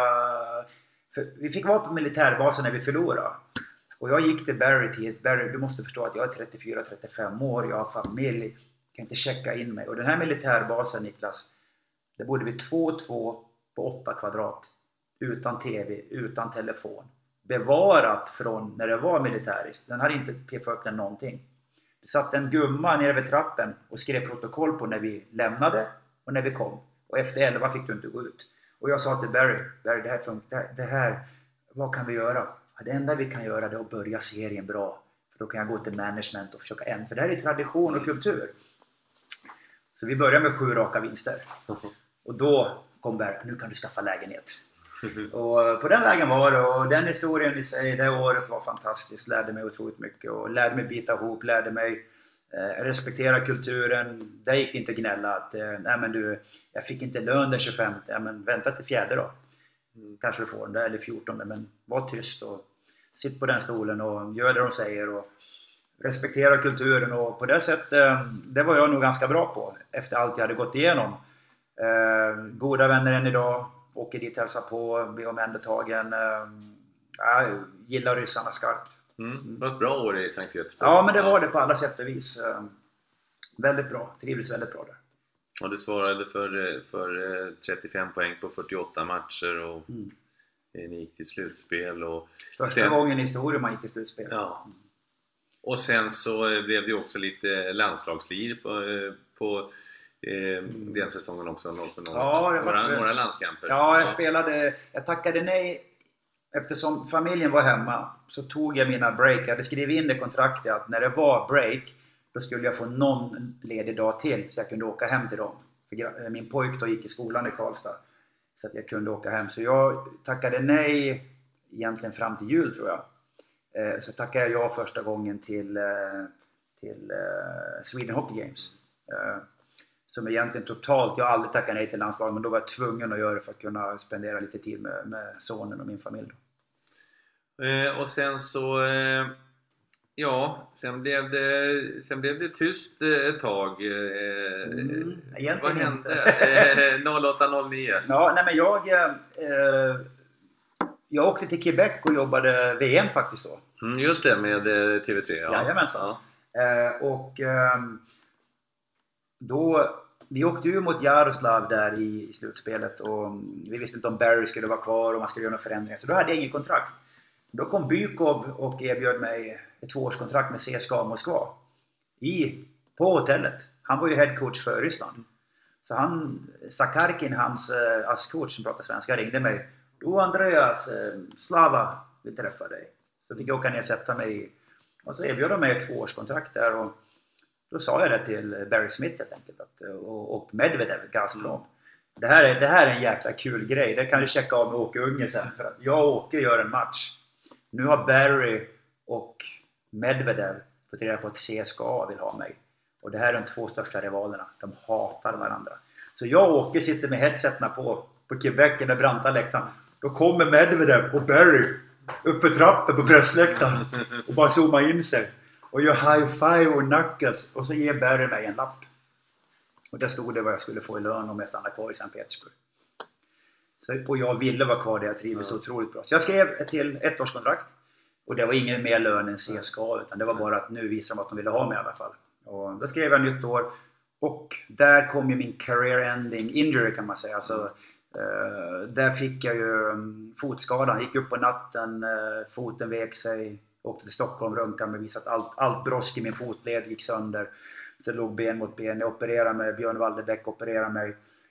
Eh, vi visste redan då att det skulle bli svårt att göra comeback. Men jag kämpade, kämpade, kämpade och eh, jag var ju inte klar. Eh, Jag tror nog att jag hade kunnat spela en faktiskt eh, i mitt huvud om jag hade varit frisk. Eh, Jag brann så mycket för hockeyn. Sen om jag hade varit bra, då kanske du har sagt till i TV att nu får han faktiskt kliva av. Men eh, jag var inte klar och jag försökte och eh, åkte över. Då var Igor Larionov, måste jag berätta, han var general manager år två i Sankt Petersburg. Vilken människa! Och han sa till mig, Andreas, åk hem till Sverige där du är bekväm, dina doktorer, operera dig, rehabba och sen kommer du över när du känner att du är på G. För jag vet att du har familjen där och så. Det var ju ett fantastiskt sätt att göra det på. Så jag åkte hem, tränade, tränade, tränade. Skadan läkte. Erkände att jag åt otroligt mycket piller som bedövar smärtan. Bara för att jag, jag var tvungen att spela i mitt huvud. Så drog jag över till Sankt Petersburg och skulle försöka göra comebacken, men det gick inte. Eh, och då hade jag ju ett gällande kontrakt. Så jag hade ju bara kunnat sätta ut det där och, och, och ehm, de hade, för, för, för då gällde kontraktet. Och men eh, de hade varit så bra mot mig och hade en bra relation med dem så vi, vi kom överens om att vi bröt kontraktet. Så åkte jag hem. Eh, la jag av med hockey? Nej, ovisst. Vad ska jag göra? Utan, sen kom sommaren. Jag började träna. Var inte klar. Nu kommer nästa roliga Bykov-historia. Vi åker ner till Bern, går VM nu. Mm. Jag jobbar igen. TV3 via ja, det gänget. Och eh, då har Bykov tagit över Salavat Julajev. Mm. Ja, så nu är vi där igen. Mm. Så han eh, försökte igen då att få mig.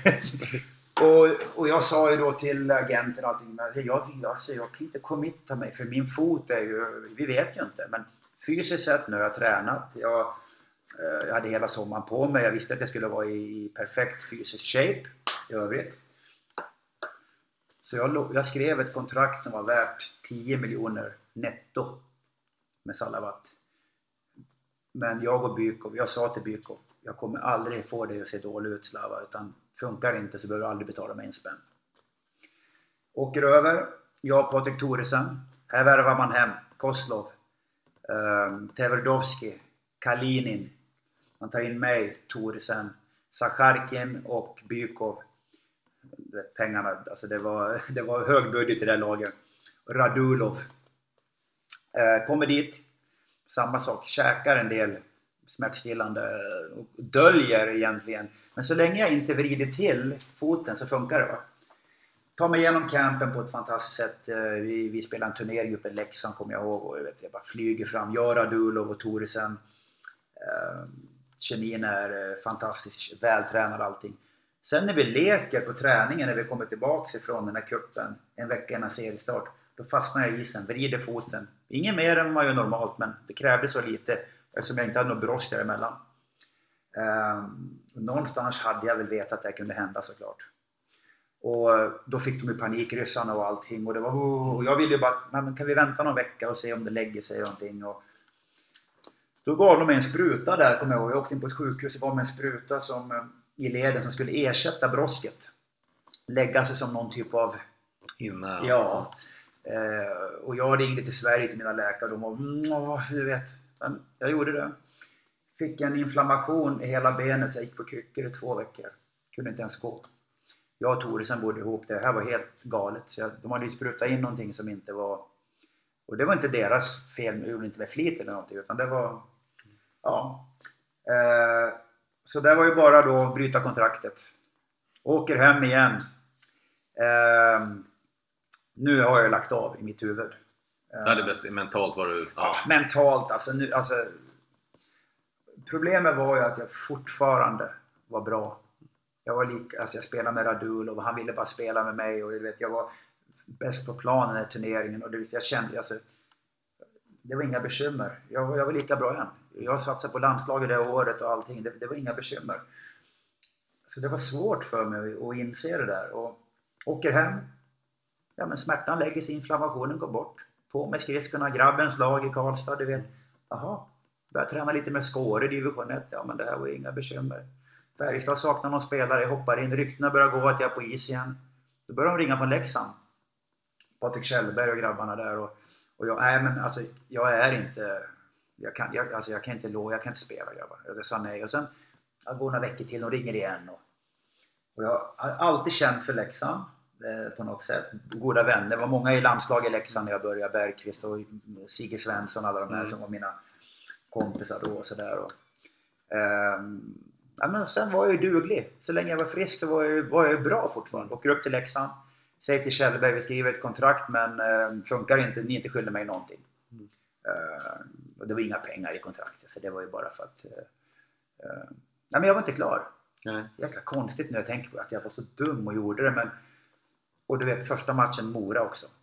Och jag tränade 4-5 dagar. Christer Olsson bara Andreas du, du är lika bra som när vi spelade i USA. Han var, så här, han var ju headcoach, mm. eller var delat, han var nog coach kanske. Men, ja det var Strumpan som var coach. Ja, det för Strömberg. Ja, och, och jag var verkligen bra tränad. Jag var verkligen bra. Men eh, samma sak där. I slutet på första perioden, vred, då vred jag till foten. Antiklimax, jag går av. Men då bestämde jag mig. Mm. That's it. Så jag tar med grejerna och åker till min hus jag hade fått hyrt då i Tällberg. ringer till Jocke Persson. Imorgon går vi ut med att jag spelar klart. Det här börjar bli pinsamt för alla. Eh, så då, då fick jag kvittot. Mm. Eh, annars hade jag kanske försökt än idag. Men det är väl någonting med att, att det, har vi sett många exempel på Foppa Mm. vill så gärna sluta när de själva vill, inte när kroppen säger ifrån. Ja, men jag inte- tänkte inte att, att jag vill sluta själv när jag vill. Jag tänkte bara att jag älskar att spela så mycket. Jag är fortfarande bra. Jag, jag, då hade jag, ju, jag hade ju min down där Ottawa, efter Ottawa som vi pratade om. Men här, nu hade jag ju tagit över. Jag älskade hockey så mycket. Jag hade gjort det år i Ryssland. Jag hade liksom älskat att träna. Jag kunde förmedla till de yngre. Alltså, det var så mycket jag älskade med hockeyn. Ja. Och så var jag fortfarande bra hockeyspelare. För jag hade sagt en sak till mig själv också, att när jag inte duger, då vill jag att någon talar om för mig att Andreas, vet du vad? Nu är det dags att fetta in grejerna. Ja. För jag vill aldrig skämma ut mig på isen. Men Nej. det kändes nästan som jag gjorde det ändå eftersom jag försökte komma tillbaka så många gånger. Men det var min... Ja, för mig var jag tvungen att göra så. Och det blev, eh, ja, det blev alltså en, sist, en sista match i, i Leksand Ja. säsongen 09, Ja. eh, 09-10. Ja. Ja. Jag har gjort några till efter med, med Tre Kronor Ja, ja, ja, ja, just det. räknas inte. Nej, jag vet. Det blev ett OS 98, två, två World Cup, eh, fyra VM-turneringar. Mm. Eh, Det gjorde totalt 377 NHL-matcher, Mm. eh, 82 mål, 170 poäng. Du satt utvisad 190 minuter i NHL, så det var ingen dununge den inte direkt. Nej, men alltså all den där statistiken är ju som 377 matcher på åtta år, det är ju för lite. Det har ju med mina skador att göra Mm. såklart. Eh, bra poängsnitt Ja. eh, har jag ju. Och, eh, men du vet, jag var, jag var sökande, jag försökte hela tiden. Jag vart ju etablerad eh, de sista åren, det var jag ju. Men eh, ibland var jag defensiv, i Rangers hade jag mer en defensiv roll och sådär. Men det vart väl min styrka till slut. Men fick kämpa för min plats hela tiden. Ja, Mm. ja, Det får ju de flesta såklart. Ja. Det är inget, det är inget konstigt nej. med det. Utan, men, eh, men jag såg det aldrig som ett ont Niklas. Eh, Många, men hur orkar du? Och vad många lag du har spelat i?" och det, Men det har aldrig varit, alltid haft bra relationer, alltid varit liksom... Om man sätter sig in i NHL-världen så är det sådär för de flesta. Och jag var ingen superstar. Jag var en bra hockeyspelare, men jag var ingen superstar. Och, och, och det visste jag hela tiden. Men jag visste att jag var bra. Jag kom ju fram till, det var 18 klubbar va? Vi räknade här tillsammans. Eh, Ja. Det var ju eh, Julajev där, Salavat, om det skulle, vi skulle, det, räknades ju inte riktigt för att Nej, det gjorde ingen tävlingsmatch med dem. där. Nej, gjorde jag inte. Så 18 olika då, så var det två par sektioner i, Mm, i, Islanders. i Islanders och eh, även i Färjestad. Ja, i Färjestad, Ja. precis. Mm. Eh, vad minns du bäst från, från din aktiva tid? Eh, Eh, det jag minns bäst är... Eh, oj. Jag är så lyckligt lottad. Jag har spelat med så sjukt många bra spelare. Eh, Lemieux, Jagr, Messier, Bure, Lindros. De har ju gjort ett avtryck på mig för de, var, de hade en sak gemensamt. Det var hur de förberedde sig. Det är ingen, och jag, har, jag har varit och kört camp och träffat Sidney Crosby idag. Han förbereder sig likadant. Det här har jag försökt tala om för mina spelare som jag coachar. Att det är ett sätt att säga att man förbereder sig, det är ett sätt att göra det. Och det är en sak jag kommer ihåg. Sen är det ju alla minnen. Eh, VM i Globen var en underbar upplevelse för mig. Min första NHL-match. Teka mot Gretzky första gången. Niklas, jag har inte ett, jag har så många. Alla människor jag Första träffat. målet och NHL-målet. Ja, jäkla flytmål. Åtta var borta med Islanders. Ja. Bakom målet skulle lägga in den, ta på benen på Damon Rhodes och gå dit. Ja. Ja. Ja, Trodde att jag var Gretzky då, för han gjorde ju så hela ja, ja, ja han var i Gretzky-positionen. Ja. Ja, nej men det var... Ja, nej, men jag kommer ihåg. Jag kommer också jag har så sjuka så här, detaljminnen egentligen från matcher och hattricken mot San Jose var ju... Det var ju kul på ett sätt. Alla hattar, alla kepsarna jag fick. Vem var det som var målvakt i San Jose då? Jag skulle säga att det var Nabokov. Ja, det var det nog. Mm. Ja. Du, eh, du var inne på det. Vem är den bästa du har spelat med? Mario Lemieux. Varför? Ja men alltså han... Han är väl den som hade kunnat utmana Gretzky i de här rekorden om han inte hade varit sjuk och skadad och så. Det- Han var så... Alltså Foppa är ju fantastisk. Jager. Alla de här jag spelade. Men den här killen, han var en sån supertalang. Allt var så naturligt. Han var stor, stark, kunde göra mål, kunde slåss. Kunde, alltså, Och det han gjorde på träningarna, det var löjligt. Du vet, det, var, det var ingen idé att försöka ens. Så talangfull var hon. Och det han kunde göra... Ja, det var, det var grymt. Eh, jag måste säga han faktiskt. Den bästa du spelat emot då? Ja, det blir också han då. Ja. eh, ja, nej men alltså, nej vet du vad? Det var för jävligt att möta Foppa. Var det Ja. Varför jag då? såg en match i då gjorde han 6 poäng. Det var nästan så att jag åkte och hoppade över sargen när jag såg att han var på isen. Ja, men han kunde du inte ta fysiskt heller, för han var så, han var så tuff.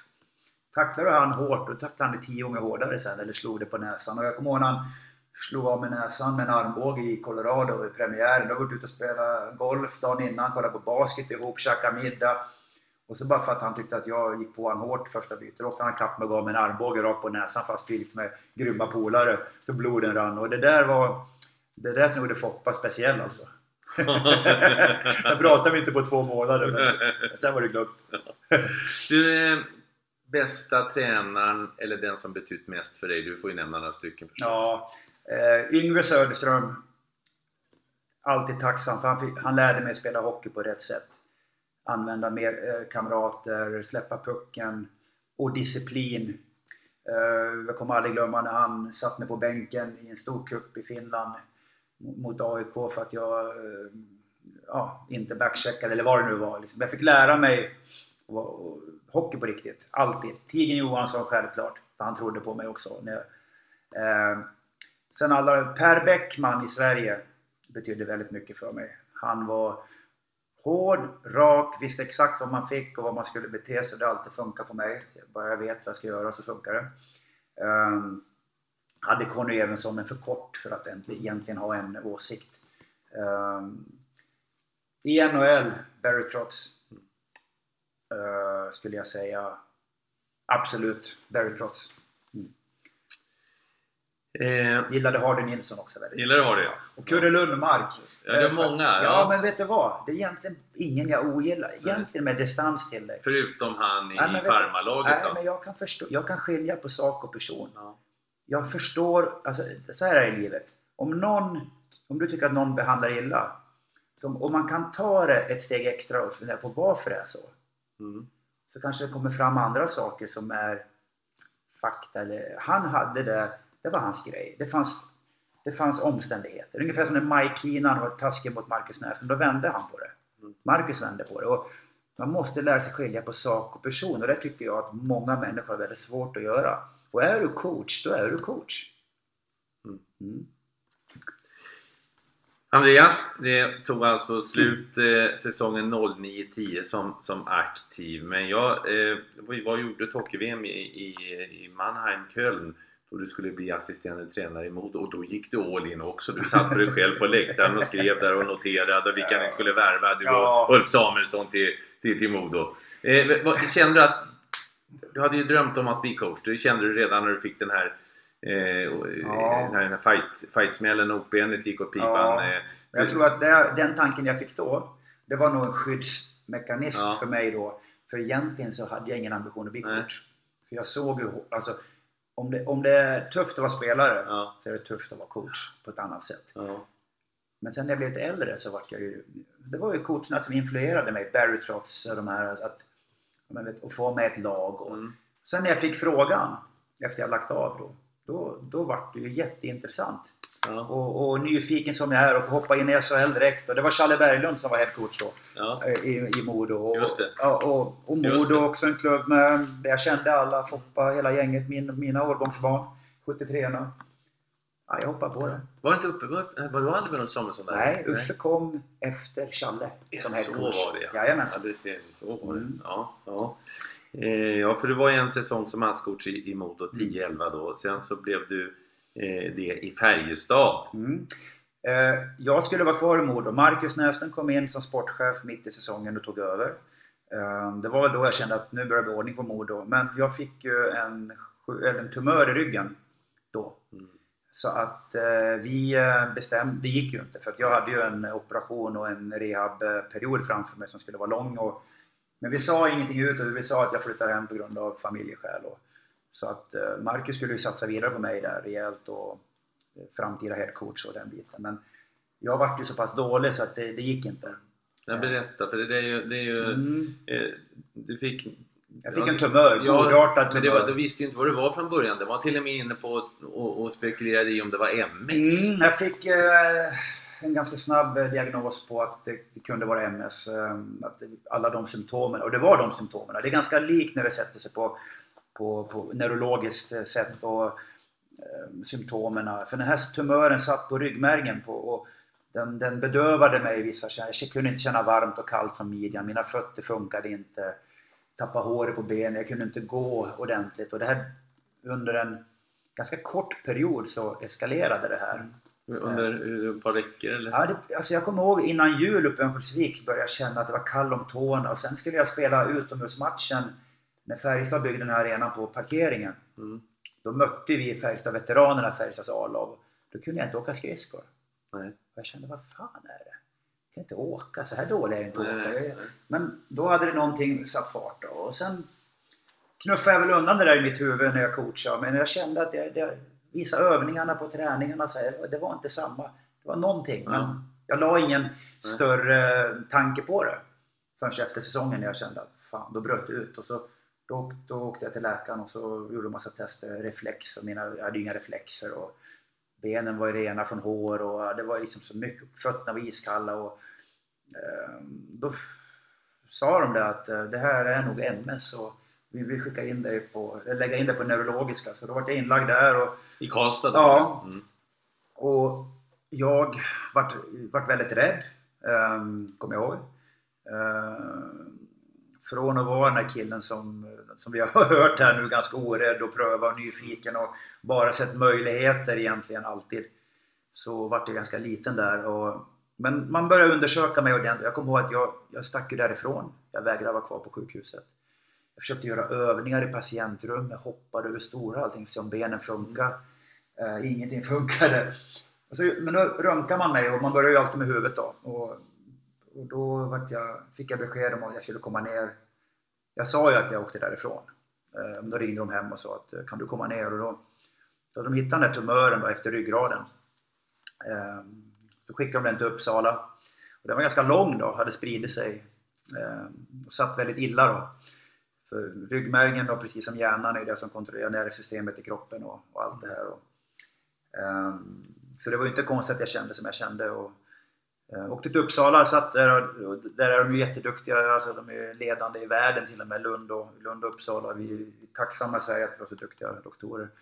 Um, han, han var cool, han berättade för mig där att ja men du vet den sitter så här troligtvis så och när tumören kommer av en smäll någon gång, har du fått en smäll i hockeyn där och då kommer den här smällen när jag kommer hem med Färjestad, för det var ju precis på det stället i bröstryggen. Ja det måste vara det, men det kan man ju bara spekulera i. Eh, Men då har det spridit sig som en tumör, eller det heter tumör, men för mig var ju tumör, det måste vara cancer. Eh, Och det visste vi ju inte. Nej. Men, ehm, och så är det ju så här att, att jag vill ju ta bort den där direkt. Mm. Men det, det är ju också väntetider på sånt här. Eh, Och han ansåg att det här inte är något livshotande och att den här kommer inte sprida sig i den takten nu så att den här säkert legat pyrt under flera år. Och, men det satt jävligt illa till så att symptomen, att jag hade dem, det tyckte han var, det här borde du haft mycket långt innan. Men mentalt hade jag kopplat bort det för jag coachade. Men jag opererade mig 19 maj då på min födelsedag i Uppsala. Eh, jag var livrädd. Eh, jag kände inte varmt och kallt, eh, midjan och neråt. Jag, var, jag låg och skrev i en dagbok både det ena och det andra konstiga sakerna vad jag skulle göra. Jag skulle göra comeback Niklas, i Ja. hockey. Ja. Klarar jag av det här? Alltså hur sjuk är man egentligen? Överlever jag det här, skrev jag i min dagbok, då ska jag börja spela hockey. Den där jävla foten. Det får vara vad fan det vill, jag ska lira igen. Det skrev jag i min dagbok. Så mycket älskar jag hockey. Eh, Konstigt men eh, operera mig. Jag låg bredvid, vet inte om jag kan, ska berätta, jag vet inte hur mycket Ja. tid vi har. Ja, jag ja, ja. låg bredvid två killar i min ålder, några år äldre, med hjärntumörer. Eh, och de var ju jävligt rädda såklart. Den ena, tapp, ena tappade eh, smaken och, och, och lukten, den andra kunde inte gå på vänster sida. Men, och jag kunde ju liksom, jag låg och väntade på mitt och så här, men det vart att jag byggde ett lag där inne. Jag tog in en TV, kollade, gjorde trav, beställde in pizza. Vi gick inte till matsalen där och så- utan vi, du vet, också sån här skyddsmekanism och jag ville, ville hjälpa dem och bla bla bla bla bla. Och, Men jag opererade mig och eh, när läkaren kom och berättade för mig om operationen så gjorde han det på två minuter. Man tänker liksom att det ska gå liksom, nu lite mjukare. Mm. Men det där är ju, det är många som är sjuka och det, är, mm. det går snabbt där alltså. Mm. Det är mm. så jäkla imponerande vad de gör. Men han berättade för mig att operationen gick bra. Jag tror jag fick bort hela tumören. Jag blev tvungen att ta bort ganska mycket skelett Andreas. Utav fall det satt tumör i skelettet och då är det elakartat då så är det ju inte bra. Va? Så att du kommer ju ha jävligt ont och bla bla bla bla bla. Och, eller inte bla bla bla bla bla, men samtalet var mycket längre än så. Och jag kom ihåg att jag hade bara en tanke, jag måste gå och kolla om jag kan känna varmt och kallt nu. Men jag hade så fruktansvärt ont så man gick in i ryggen, ända in i ryggraden på mig då. Och, men jag pinade mig till det här äh, toaletten inne i, i uppvakningsrummet och fick upp foten till slut i handfatet där och, mm. och sprutade kallt och jag kände kallt och då började jag grina. Mm. Äh, kommer jag ihåg. Och,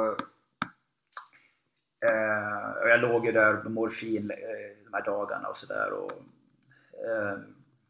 Fortfarande taskig självkänsla. Det var inte så att jag hipp hipp hurra, jag är frisk, för det visste vi inte. Utan det skulle ta några veckor innan vi fick provsvaren. Och, eh, men sen gick jag, och det här, det är ingen kritik mot sjukhuset. Det här är nog bara för att de stötte på en jobbig jävel där som inte är van med att man talar om för att det inte går. Utan jag gick till två rehabtjejer då yngre, efter tre dagar. Mm. Då skulle de berätta för mig hur min väg tillbaka skulle bli. Jag skulle ju ligga inne i Uppsala nu ett tag. Och då, allt jag fick höra i mina öron var att det kommer du inte kunna göra. Du kommer inte kunna träna så, du kommer inte kunna göra det, du kommer inte kunna göra det. Och det, det var säkert inte så mycket, du kommer inte kunna. Men det var allt jag hörde. Så jag ringde min pappa. Pappa, kom och hämta mig, han bor i Gävle. Så skrev jag ut mig själv och sa från mig allt ansvar med rehab och allting. Från sjukhuset och landsting. Så kom han och hämtade mig, körde hem mig till Karlstad. Och där började resan tillbaks. Jag var en trasig människa. Jag, eh, eh, jag käkade för mycket piller, jag drack för mycket vin. Det här har jag nog aldrig berättat. Mm. Ehm, jag väntade på att det skulle bli kväll så jag kunde ta ett glas vin så att jag kunde hålla lågan uppe. Ehm, sån har jag aldrig varit. Ehm, jag kommer aldrig bli sån igen heller. Hoppas jag. Jag åt sömnpiller för att kunna sova. Jag åt smärtstillande för att inte ha ont. Jag, eh, jag drack för att må bra psykiskt. Under en ganska lång period. Mm. Hur länge då? Ja, en hel 19 eh, maj till uh, juli kanske. Mm. Eh, och det här är ingen snyfthistoria, det här är någonting som jag inte är stolt över, men det är, ändå sanningen.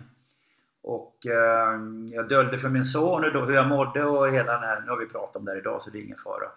Eh, ja men du vet, och jag, jag pratade väl med någon, men jag höll mig väldigt mycket för mig själv. Det var ingen som visste om det här egentligen. Sen var jag på, vi skulle åka på sommarhockeyläger i Furudal med min son. Och samma sak där, checka in i stugorna, du vet. På kvällen var det grillning och sådär. Du vet, man längtar till det där vinglaset, det där, få den där stimulansen och man tappar lite sådär. Eller man mådde bra. Men då är, är vi nere på stranden där en dag, killarna ska åka vattenskidor och då kommer det fram en kille som heter Stig Larsson. Han är från Karlstad, han jobbar med rehab. En äldre herre, jag vet att han är väldigt duktig och han bara ställde frågan som ingen har sagt till mig på hela tiden. Vad är det med dig Andreas? Han visste ju inte. Vad då menar du? Låg han uppe så här. Mm. Ja, men du, ser helt, du ser helt förstörd ut. Nej men vadå, jag ser väl... Mm. Nej men i ögonen. Mm. Det är något fel på dig, så. Då berättade jag för honom. Då sa han till mig 08.00 imorgon syns vi utanför ishallen. När du har släppt av Wilson. Han ska in och träna. Jaha, vadå? Jag tar med dig träningskläder, så. Så började vi köra. Så han fick mig, min kropp funkar inte nu. Alla mina leder, jag kunde, mina fötter, tårna var som allting hade blivit bara dragit ihop sig. Av operationen, av medicineringen, av mitt ja, drickandet. Och det var inte så att jag var full och somnade utan jag drack, ni vet. Jag, jag smög. Jag, jag smög med det. Uh, för att må bra själv. Och, uh, så vi började köra. Mm. Och han, här fick jag, så sa han så här. Tycker du om att spela golf? Ja. Åker och spela golf? Nej men de sa att jag inte kan göra det. Ja men kan? Här finns ingen kan inte. Här finns bara kan. Och han, han jobbade med mig hela sommaren, kom hem till mig, vi körde ut. För jag tappade ju synen på vänster öga. Inte så att inte jag såg, men den fladdrade. Men det var ju fokuseringen. Jag fick lära mig fokusera, fick lära mig gå rakt, jag fick börja om. Och... Så hela den här grejen höll på så länge och jag var fortfarande inte stark mentalt men när jag jobbade med honom så var jag väldigt stark mentalt. ja, sen kom ju livet tillbaka. Jag började träna lite sådär och lite mer seriös träning och jag tog steg efter steg. Så skulle då min sons lag ha en ny tränare, 00 i Färjestad. Och då kände jag att nu måste jag hoppa. Jag måste hoppa nu, testa mig själv. För jag kunde inte ens vara bland folk, Niklas. Vi var på Elgiganten i Karlstad, de invigde den. Jag och min son. Jag fick säga till att vi måste åka härifrån. Allting bara, allt surr kom på mig så hårt så jag klarade inte av det. Den, det skulle... Fick du någon, var det någon typ av panikångest du fick då? Eller? Ja, ja, alltså det hade hänt någonting med mig och jag, och jag var helt plötsligt inte mm. samma kille. Um, men nu var jag tvungen att gör, pröva hockeyn, kände jag. Och, så då skulle jag träna 00 och Mina ben var fortfarande, symptomen var fortfarande kvar i mina ben och allt det. Men när jag åker ut i, i Löfbergs arena då med skridskorna, då försvann alla symptom. Mm. Det var som jag aldrig gjort något. Jag åkte skridskor fram längs bakom, flög fram på rören. Och då förstod jag ju att vad, vad mentalt det här hade tagit på mig. Och eh, jag är ju tacksam idag att jag har gjort den resan faktiskt. För idag vet jag ju mer vem jag är, jag vet varför jag är som jag är och uh, jag kan hjälpa de som vill bli hjälpta. Och, uh, men det var en jävla resa, det, det ska jag erkänna. Och folk tacklar så. Därför ska man, och det, det finns ett talesätt att man ska aldrig tala skit om någon eller, eller tycka att en person är sån, för man vet inte vad som försiggår där bakom. Så du ska vara kärleksfull vid första bemötandet. Och försöka se det så. Eh, ja, eh, vad lärde du dig? Det är en dum fråga för det har du berättat men, men ändå, vilket perspektiv har, har du givit dig lite på, på längre sikt här? Ja, men eh, precis det jag sa att eh, man kan inte ta någonting för givet. Så är det. Ehm, det viktiga, jag, jag trodde ju bara att jag var hockeyspelaren Andreas Johansson också. För det hade jag varit så många år. Och det är ju inget fel med det, det är ju så folk ser på mig. Men eh, jag tycker väl att jag har eh, någonting mer att erbjuda än så, och är mer än så. Men det visste jag inte där. Eh, så då får jag förstått med människan Andreas Johansson också. Och det gör också att jag förstår varför jag är som jag är. Varför är jag som jag är? Jo, men det är ju för att jag är så. Um, jo, men liksom, och det har med händelser i livet att göra och värderingar att göra. Och, och därför är jag också väldigt tydlig när jag coachar och det har jag ju stött på bekymmer såklart. Och jag, eh, men, men det är sån jag är och jag vet varför. Mm. Jag kan också hjälpa dem, de som vill ha min coaching, de blir ofta väldigt bra. Mm. Eh, och jag väljer att fokusera på det istället. Mm. Så jag har lärt mig, det är bara en grej i det hela. I livet i stort, ja, men man är mer tacksam, man är mer eh, alltid brytt med människor men nu kan jag verkligen visa att jag bryr mig istället. Mm. Om du förstår vad jag menar. Mm. Man äh, sätter sig inte själv i... Som, som toppidrottsman så blir man jävligt egoistisk och det måste man vara för att lyckas. Men det är rätt skönt att inte hela tiden behöva vara den personen. Du, hade, du gick genom skilsmässa ungefär i samma... Ja, det kom efteråt. och, ja, och det var ju... Det är ju, det är ju, det är ju trauma i sig för alla inblandade men eh, vi har ju jättebra relation och det har funkat bra och, och hela den baletten men det är klart att det var mycket som hände där under några år som påverkade mig eh, på olika sätt såklart. Mm. Eh, och jag var inte speciellt lycklig där under en lång period. Och, eh, men det, det är så livet är. Eh, de flesta människor, om inte alla, kom, går igenom eller kommer gå igenom. Det är det jag menar att man ska inte, man ska inte döma så snabbt förrän man vet vad som är, vad den personen går igenom. Ändå så kastar du in i coachlivet. Ja. Och, och, eh, som, och det, även när, eh, det var Artur Blomsten som sa en gång till mig när han kom till, till en match där han hade fått sparken från Värmdö. Så, nu är jag en riktig tränare. Vadå? Ja, nu har jag fått sparken två gånger så. Ja. Eh, eh, det, det, ja, jag menar du är en riktig tränare. Ja, för du vet ju att du får sparken. Det vet vi ju som tränare. Att det, det, med några få undantag som, som slutar mm. själv då, så, så får man ju sparken. Men, så det är ju en väldigt tuff värld. Hade du inga, hade du inga förbehåll alls? när du kastade in i den världen? Nej, jag, det hade jag inte. Jag var väldigt tacksam att fick chansen först. Jag fick ju gå förbi kön om man säger så, komma in i SHL direkt på grund av mitt namn. Mm. Det fattar jag också. Men däremot så har jag alltid varit ambitiös. Och jag tog ingenting för givet. Jag förstod att jag måste jobba ännu hårdare nu och det har jag alltid gjort. Jag har alltid haft det som en regel. Mm. Som coach också. Eh, sen har jag fått smaka på. Jag är ju väldigt eh, tydlig. Jag är ju väldigt... Eh, säkert jävligt jobbig för många. Det vet jag. Ja, ja, hur är det som tränare? Ja, men alltså, jag, jag kräver mycket, men jag kräver samma av alla. Och det klarar inte alla att hantera. Och jag har absolut inte gjort allt rätt. Det finns saker jag skulle ha gjort annorlunda. Men jag har aldrig tänkt så här, jag ska överleva så jag får ett nytt kontrakt. Min högsta uppgift när jag har tagit lag, som de gånger jag varit headcoach, det är att föreningen ska lyckas. Det är inte att Andreas Johansson ska lyckas eller att den här spelaren ska få spela tre år till för då är han nöjd och då håller han mig bakom ryggen. Det skiter jag fullständigt i. Så lever många tränare. Det kommer jag aldrig göra. Och så funkar det i NHL också. Eh, och på det sättet så har jag kanske ställt orimliga krav några gånger.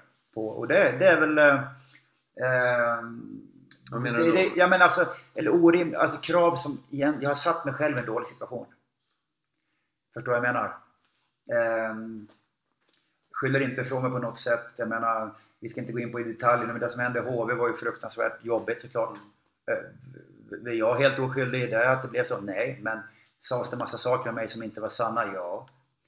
Eh, Och när tidningarna var på och tidningarna skrev, Mm. hur, hur, hur, Ja, det var hur fruktansvärt. du Det var du då? fruktansvärt. Jag mådde skitdåligt. Ja. Ehm, Eftersom det sades massa saker som inte var sanna också. Ehm, Massa saker. Och, eh, men eh, jag höll ju käften stort sett hela tiden. Jag har ju gjort några uttalanden. Men ehm, det var tufft. Klart det var tufft. Och jag har fått lida för, jag har fått lida för det, ja det är klart jag har fått. Har jag ett eget ansvar? Ja det är klart jag har. Men samtidigt, då kommer vi till det här. Vem är jag idag? Vem är jag? Eh, ja, men jag är Andreas Johansson. Det här är mina värderingar. Ja, och det står jag för. Mm. Jag kan se mig själv i spegeln och det är det viktiga. Hur mådde du efter, efter eh, HV-tiden då? Det var Nej, jag mådde skitdåligt. Säsongen 14-15. Mm, Jag mådde dåligt för vi gjorde ett bra sportsligt resultat med tanke på vart de hade varit innan. Och, eh, det som uppdagades var jävligt onödigt. Jag försökte vara en del av lösningen så länge det gick. Mm. Eh, jag förstår varför det blev som det blev. Och det betyder inte att jag säger att jag, att jag skulle gjort annorlunda. Jag förstår varför det blev som det blev. Det är två helt olika saker. Eh, Men vi ska inte älta i det. HV svenska mästare. Ja, jag är jävligt glad Du, över det. med, du har ju varit med och Ja, men vet lagt en byggsten i alla fall. fantastiska människor, fantastisk förening. Vilka, alltså, får man säga så? Det kanske är de bästa fansen, mest lojala i hela Sverige. Jag var med och tog fram Filip Sandberg, Lawrence Pilot, Emil Johansson, Kristoffer Törngren, Anton Bengtsson. Alla de här killarna fick chansen under, mina, under min ledning. Och Fredrik och Fredrik, och Larsson och Stillman, som vi, vi var ju ett team. Som båda klev av när det hände. Eh, Så att det är klart att det var inte så att jag satt i soffan och Åh, jag är en del av SM-guldet, för det är jag ju inte. Men det jag menar är att både på kansliet, på stan, människor i Jönköping, klubb, fantastisk klubb. Jag är glad för dem att de vann, det är jag verkligen. Mm. För det, det, och det var ju därför jag signade i HV.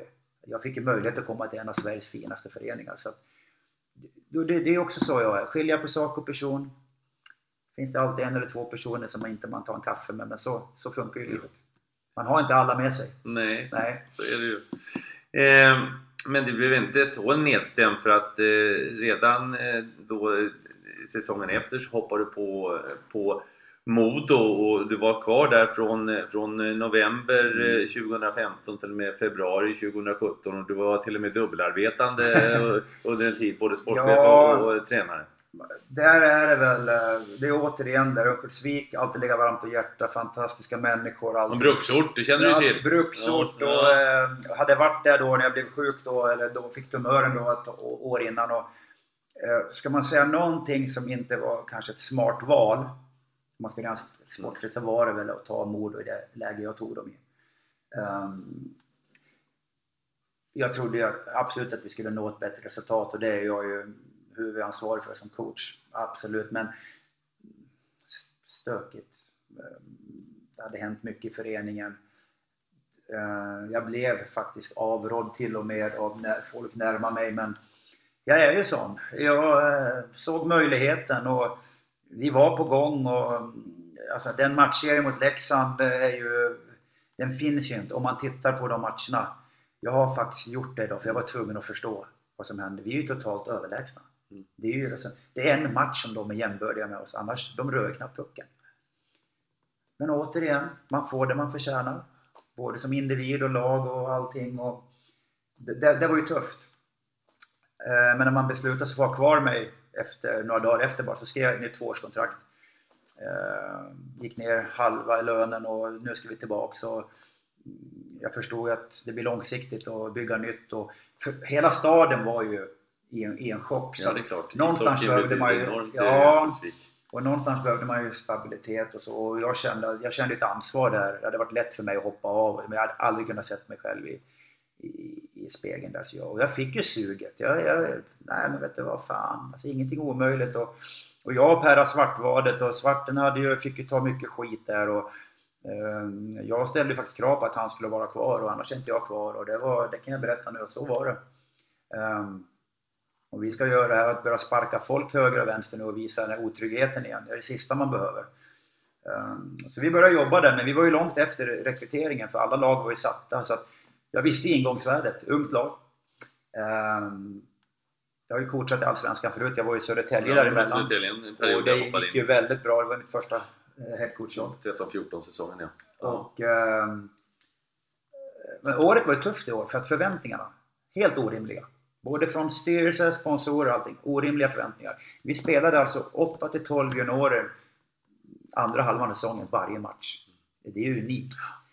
Och jag vill aldrig skylla på det. Men det ändå har du det där arvet för du har Modo som ja, är så... Ja, hela tiden. Ja. Vart vi än kom, lapp på luckan. Och vi förlorar mot Tingsryd borta. Vad är det som händer? Säger folk. Men vad är det som händer? Tingsryd är ett lag som vill upp. Vuxna spelare. Vi kommer med halva J20. Alltså, det är klart att det är, mm. det är konkurrens där också. Men hela tiden leva Hur kändes det? För att, jag menar, du hade ju kommit med mig, kunnat komma med mig i lag om jag haft Modotröja så hade jag varit favoriter ändå va? Jo, men jag försöker tala om för ja. spelarna att, eh, att det här får vi bolla med, det får vi leva med. Vi ska bli bättre varje dag. Vi, att, att gå upp direkt förstod jag liksom att det är ju... Det gör man inte. Ville vi det? Ja. Kan man göra det när man väl hamnar i ett kval? Ja. Kolla Mora, kolla nu var Mora bra hela säsongen, fantastiskt bra, men Leksand år innan. Eh, men, men eh, i alla fall så gick det upp och ner under säsongen. Vi fick skador, nyckelspelare och allting, bla bla bla. Det är bara ursäkter, men så var det. Men sen på slutet när, när vi skildes åt så, så på något sätt så har det varit eh, de här sista åren, det har varit så jäkla hårt jobb. Och Marcus Näsen ringde mig och han sa så här dagen efter. Mm jag lämnade Örnsköldsvik. Det är för jävligt Andreas, för jag tror att hockeyn, framförallt hockeyn, är den, är den sporten där man kan jobba så otroligt hårt, bry sig så otroligt mycket som ledare och få ut så lite resultat. Och det är ingen, det är ingen undanflykt, men jag, jag, jag, alla i Övik vet hur mycket jag brydde mig. De vet hur hårt jag jobbade. Och jag kan gå därifrån ändå och känna att jag gjorde absolut mitt bästa. Och det var rätt tid för mig att gå för jag tror inte att jag orkade mer. Nej, du kände att det var... Det var ja, det var, jag, jag kände alltså det var som att stå... Det var, ingen, det var inga sorg när du liksom...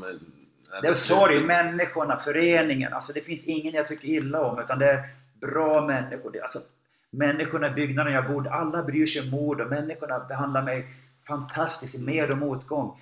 Eh, på stan, allting. Jag gömde mig aldrig. Det var liksom... Eh, men någonting inom mig där var att eh, nej, det var ingen sorg på det sättet. Utan nu, finns, nu kommer nya saker och Modo, jag hoppas nu att Säcken och Sundlöv och de där, det kan nog bli bra med dem. Och återigen, vi spelade 19 juniorer förra året. Mm. Här får ju de skörda lite nu. År två, det här kommer bli bra för Modo. Så att, eh, jag hoppas att de är tillbaka till de hemma snart. Det, det är det enda som betyder någonting. Och efter det så blev du stockholmare. Ja! Ja, välkommen till 08! Tack, tackar! Ja, ja, har jag dialekten kvar? Hoforsdialekten? Ja, det har jag. Lite grann, men det putsar vi bort. Ja, ja nej, berätta. Vad, är, vad, är, vad är, varför och vad är planerna? Ja, men jag eh, har väl eh, alltid haft en förkärlek till Stockholm. Tycker det är en av världens vackraste städer. Känner jättemånga människor, dig inklusive. Um, har väl alltid haft en vision om att jag ska hamna här på något sätt. Uh, nu um, har jag startat ett företag mm. uh, inom fastighetsbranschen. Det låter flashigare än vad det är. Vi, vi har inte tjänat en spänn än och vi, vi är ute och jobbar, jobbar, jobbar men uh, uh, det är kul. Jobb, alltså hur, hur fungerar Ja, man lär sig om branschen. Är det tillbaks till hantverket lite grann? Nej, det, det, egentligen det vi gör och det ja. vi har kommit på att vi är duktiga på det är att hitta land, Jaha. mark. Ja, ja. Som någon vill bygga sånt här hus i som vi sitter i idag till exempel. ja. Så förmedlar vi det. Och på den vägen börjar och sen märker man att eh, inom eh, vi får bra mottagande. Människor tycker vi är bra, liksom, pratar med människor. Vi vågar knacka på på kommunen eller på någon byggmästare i stan som är miljardär. Tjena här! Andreas heter jag. Kan du lära mig lite? Det är ungefär så det har gått till då. Så det gör jag. ja. Och sen håller jag på med föreläsningar och Mm. lite utbildningar. Jag har, kör också lite camper ihop med GRM, Skate and Skills. Ehm, så hockeyn är kvar. Mm. Framför allt så kan jag vara med med min son. Jag behöver inte ha den här... Men han bor kvar i... Han bor i Karlstad och spelar i. Färjestad, Ja, juniorer. Ja. Ja. Ehm, Men, men det är ju inget avstånd. Nej. Så det är lite ett annat liv. Jag trivs väldigt bra så här långt. Det har ju bara gått två månader och det är klart att jag har känt lite tomhet och inte varit lag helt plötsligt och börjar ny säsong nu och sådär. Men det är inte så att jag går och mår dåligt. Nej. Nej. Eh, eh, om det skulle dyka upp något, något eh, tränarjobb? Det har det redan gjort. Ja, ja men alltså något intressant som du Ja, känner men det att- var intressant. Det var det? Ja. Ja. Och då tackar du nej? Ja. Känner du att du behöver lite distans till hela? Jag har tagit det här beslutet nu och jag tror att det är bra för alla att ibland ta ett steg tillbaks. Mm. Men sen är jag så, jag har många andra intressen också. Mm. Jag tror ingenting är för evigt. Det kan vara det. Vilka andra intressen? Ja men eh, det här jag håller på med nu. Ja. Företag, kan Ja. jag lyckas i det? Ja. Ja, men jag tror jag kan. Göra en karriär på, ett annat sätt? Ja. eh, men framförallt också få mer tid till att... eh, För är du coach, då är du egentligen 12 månader. Mm. Du kan säga att jag åker och spelar golf en månad i Spanien, men det funkar inte så. Du är påkopplad hela tiden. Och är du coach i Sverige, då är du mer eller mindre sportchef också. Mm. Så att du, du är så inne i det.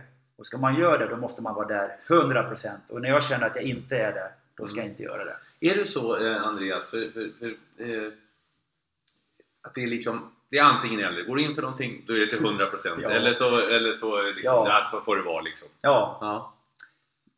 och det har ju gjort mig gott och det har gjort mig ont. Ja. Eh, Men det är den jag är. Absolut.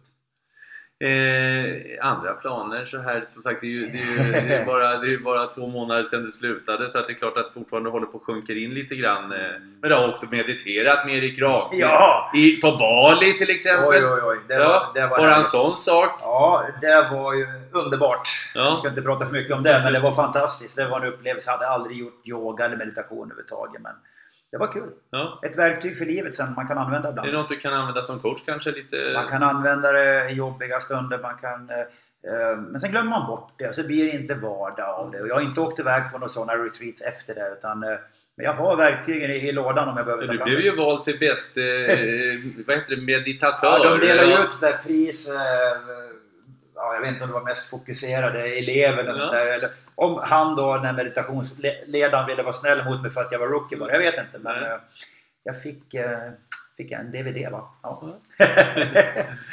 Andreas, du har ju jobbat mycket med dig själv och jag vet att en herre som heter Bengt Wiström har betytt mycket för dig. ja, eh, det stämmer ju och betytt väldigt mycket för mig. Jag har inte känt honom hela mitt liv men eh, någon gång när jag var i första svängen har betytt mycket för mig som coach, som människa och värderingar och både han och hans fru Lotta har alltid stöttat mig även när jag var sjuk och ända till idag. Eh, de betyder otroligt mycket för mig på, på alla plan. Vad har han gjort då? Vad har han gjort med dig? Ja, men, eh, fått mig att eh, förstå vem jag är. Eh, värderingar och jag är ju inte som vi har pratat om, jag är inte fulländad, fullärd på något sätt men eh, fått mig att vara starkare. Fått mig att vara stark i tuffa situationer. Eh, han, han är ju en vinnare eh, och det handlar inte om, eh, nu har han massa SM-guld och grejer som basketcoach men han har en, en filosofi som, som funkar. Han coachar stora företag och ledande artister och idrottsmän i världen och, och vanliga människor också. eh, Med, med, med varmhet och både han och hans fru Lotta. Så att, eh, de två människorna betyder jättemycket för mig. Tacksam. Har du någon, någon devis sådär nu när du har gått igenom så att säga, upp och nedgångar med, med den här ångesten, dödsångesten som du fick uppleva? Och, och, Ja, och, alltså någonting som, som när du vaknar på morgonen idag känner att ja, tänker på, något, något ledord eller ja, men idag ska bli en bra dag. idag ska bli en bra dag. Ja. Ja. Alltså, och för att jag, jag, jag förespråkar det väldigt mycket på grund av att jag har en erfarenhet av att det inte alltid är så. Du kan faktiskt bestämma din tanke. Mm. En känsla är bara en tanke. Och kan man tänka så i de jobbiga stunderna, då blir det lättare. För det är alldeles för många människor som går och mår dåligt i onödan. Och det tycker jag är tragiskt. Mm. Livet är ganska underbart och det handlar inte om pengar eller makt eller någonting annat utan det handlar om att må bra här och nu. Andreas Johansson, tack så mycket. Tack Henrik. Tack för att du har lyssnat på Holmgren möter. Har du förslag på gäster vi kan möta? Tipsa oss på Twitter, Niklas Holmgren. Hemsidan holmgrenmöter.nu eller Facebook Holmgren möter. På återhörande.